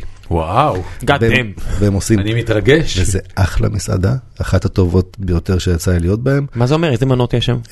אמ, כל מיני, כן? זאת אומרת, אמ, הם, זה, זה תערובת של מטבח אוקראיני, אה, מזרח פולני, אה, אולי קצת רומני וקצת השפעה יהודית. כל מה שהיה בגליציה, אוסטרו-הונגרי כמובן, כן?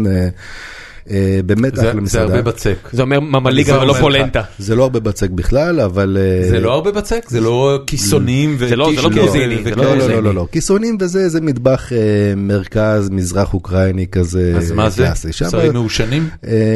גם, אבל זה גם די מתוחכם, כאילו, לא יודע אפילו איך לתאר לך את זה. טוב. קפוץ לשם. אני אקפוץ. ואז שמה אכלתי את הגפילטה פיש הכי טוב שיצא מדהים. לאכול, זה זה הגרסה הגרסה העילית של הגפילטה פיש, זה גרסת הדג הממולא, שהם קרפיון? אה, קרפיון, שהם נראה לי קרפיון, אני לא בטוח אפילו, אה, הם לא משתמשים בלחם.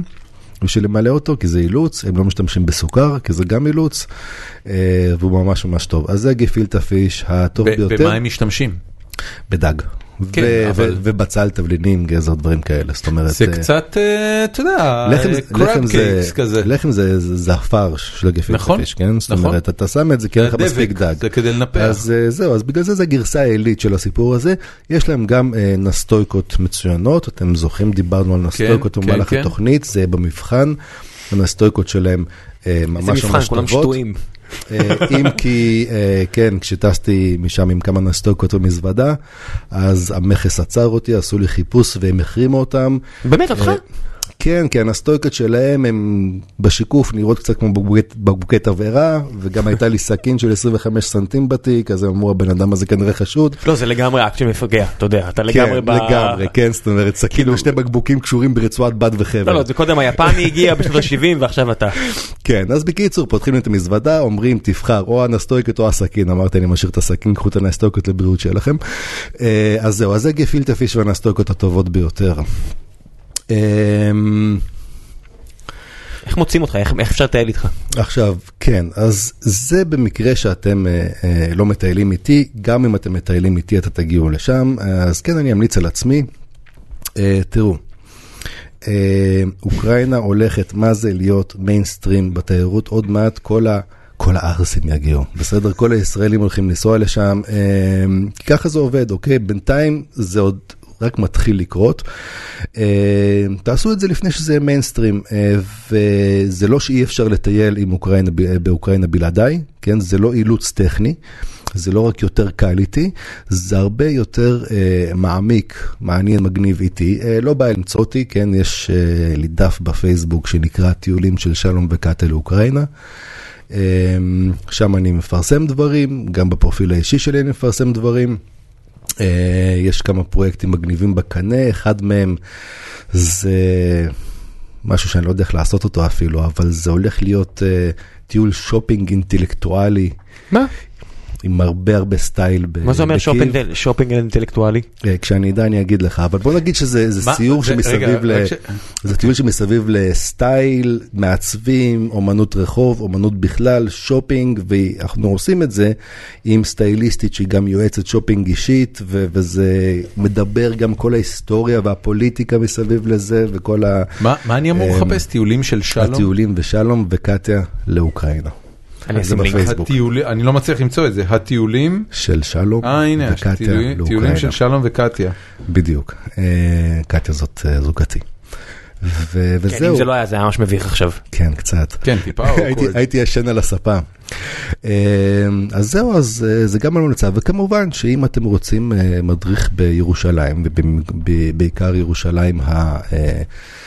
אה, אה, פחות מובנת מאליה, פחות תיירותית, פחות מוכרת. גם פחות, בעברית, אה, גם ברוסית? גם בעברית, גם באנגלית, גם ברוסית. אה, אה, בעיקר אם אתם רוצים לשמוע על מה שקורה עכשיו, הקשר רחב, עיר חדשה. אם אתם מביאים פוליטיקה. תיירים ואתם רוצים אה, להימנע מהסיור הדלוח הרגיל, נכון. לכו לשלום שיעשה להם גוד טיים.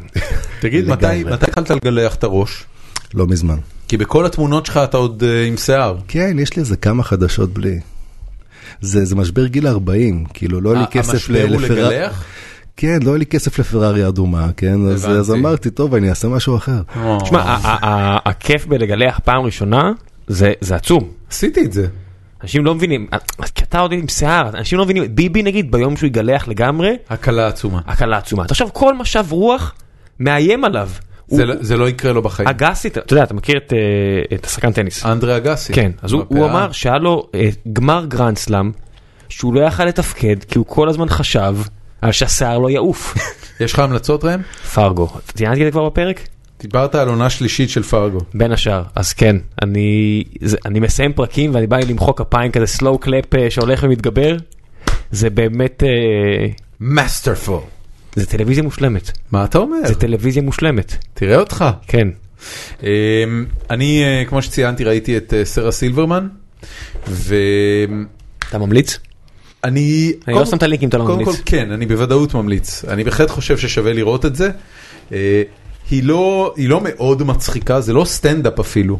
כי חלק גדול מהזמן היא מדברת על כל מיני דברים וחוויות אישיות וסיפורים שלפעמים אתה צוחק מהם ולפעמים אתה פשוט מזדעזע עד עמקי נשמתך ממה שיצא לה הרגע מהפה. אבל אני לא אעשה ספוילר על זה, אני רק אגיד שיש שם קטע אחד שבו היא מספרת על, אה, על חוויה של כמעט מוות שהיא עברה בשנה החולפת. והיא מתארת את הסיטואציה של להיות אה, מפוצצת מסמים אה, לפני הניתוח. ו... והיא מתארת חוויה מאוד מצחיקה ומאוד לא פשוטה מצד אחד, ואז בסוף בסוף בסוף חכו עד לכתוביות של הסטנדאפ, אתם חייבים אבל לראות את כל הסטנדאפ, אבל תגיעו עד לכתוביות של הסטנדאפ, ויש את כל הקטע וידאו שאחותה צילמה אותה. בזמן שהיא עוברת את הקטע הזה שהיא סיפרה עליו במהלך הסטנדאפ. זה closure מושלם להופעה הזאת, ורק על זה בחיי שווה לראות את כל הזה. אה, ותכלס, כאילו זה שרה סילברמן, כאילו מה יכול להיות, אה, מה יכול להיות רע? ה funny Jew, בדיוק, לא, אה, תקשיב, זה אפילו לא קשור. לזה שהיא ג'ו. מספרת על, ההורים שלה, והיא מספרת, כאילו, לא יודע, זה הרגיש לי כמו פרק של גיקונומי שהייתי נהנה להאזין לו אם לא הייתי עושה גיקונומי בעצמי. הלוואי שהיינו יכולים להביא אותה. יש לך עוד המלצות? לא. אני, היה לי עוד המון המלצות ואני לא מצליח לזכור אותם עכשיו, וזה מאוד מתסכל אותי, ואתה גם מאיץ בי עם תנועות יד כאלה, אתם לא רואים, אבל הוא מנופף לו את מה היד. זה? הדבר הזה? כן, מה, מה אתה, אתה מזיז אוויר? מה אתה עושה? אני מנסה, אתה יודע, לעשות... אה, לצמצם. הדוק, טוב, דחוס. אני, אני אשתוק, אם אני אזכר בהמלצות שלי, אני אנחנו אותם בשבוע נקליט. ונצרף לכם. בדיוק, נעשה את זה. אה, שלום בוגוסלבסקי, המון המון תודה שבאת. אה, זה היה עונג גדול, ותמשיך אה, לכתוב ב... אני, אני יותר אוהב את הפוסטים שלך בעמוד, אני חייב להגיד. דורון מציין כאילו, באמת. דיברנו על העניין הזה, אבל האמת היא שאני פחות אוהב את הפוסטים האישיים שלך, ואני יותר אוהב את הפוסטים הדעתניים שלך. תראה, אל תיעלב, אבל מה זה לא מזיז לי מה אתה אוהב? אה, קודם כל זה מצוין, אם אם היה מזיז לך זה היה כבר רוב לא האנשים. שמקבלים הערות מדורון כן, זה התגובות כן. שהם מביאים לו. אני- אני מאוד שמח שככה הגבת, תודה רבה לך שבאת, לא- לא נזמין אותך שוב, אנחנו היינו גיקונומי, להתראות בשבוע הבא, ביי.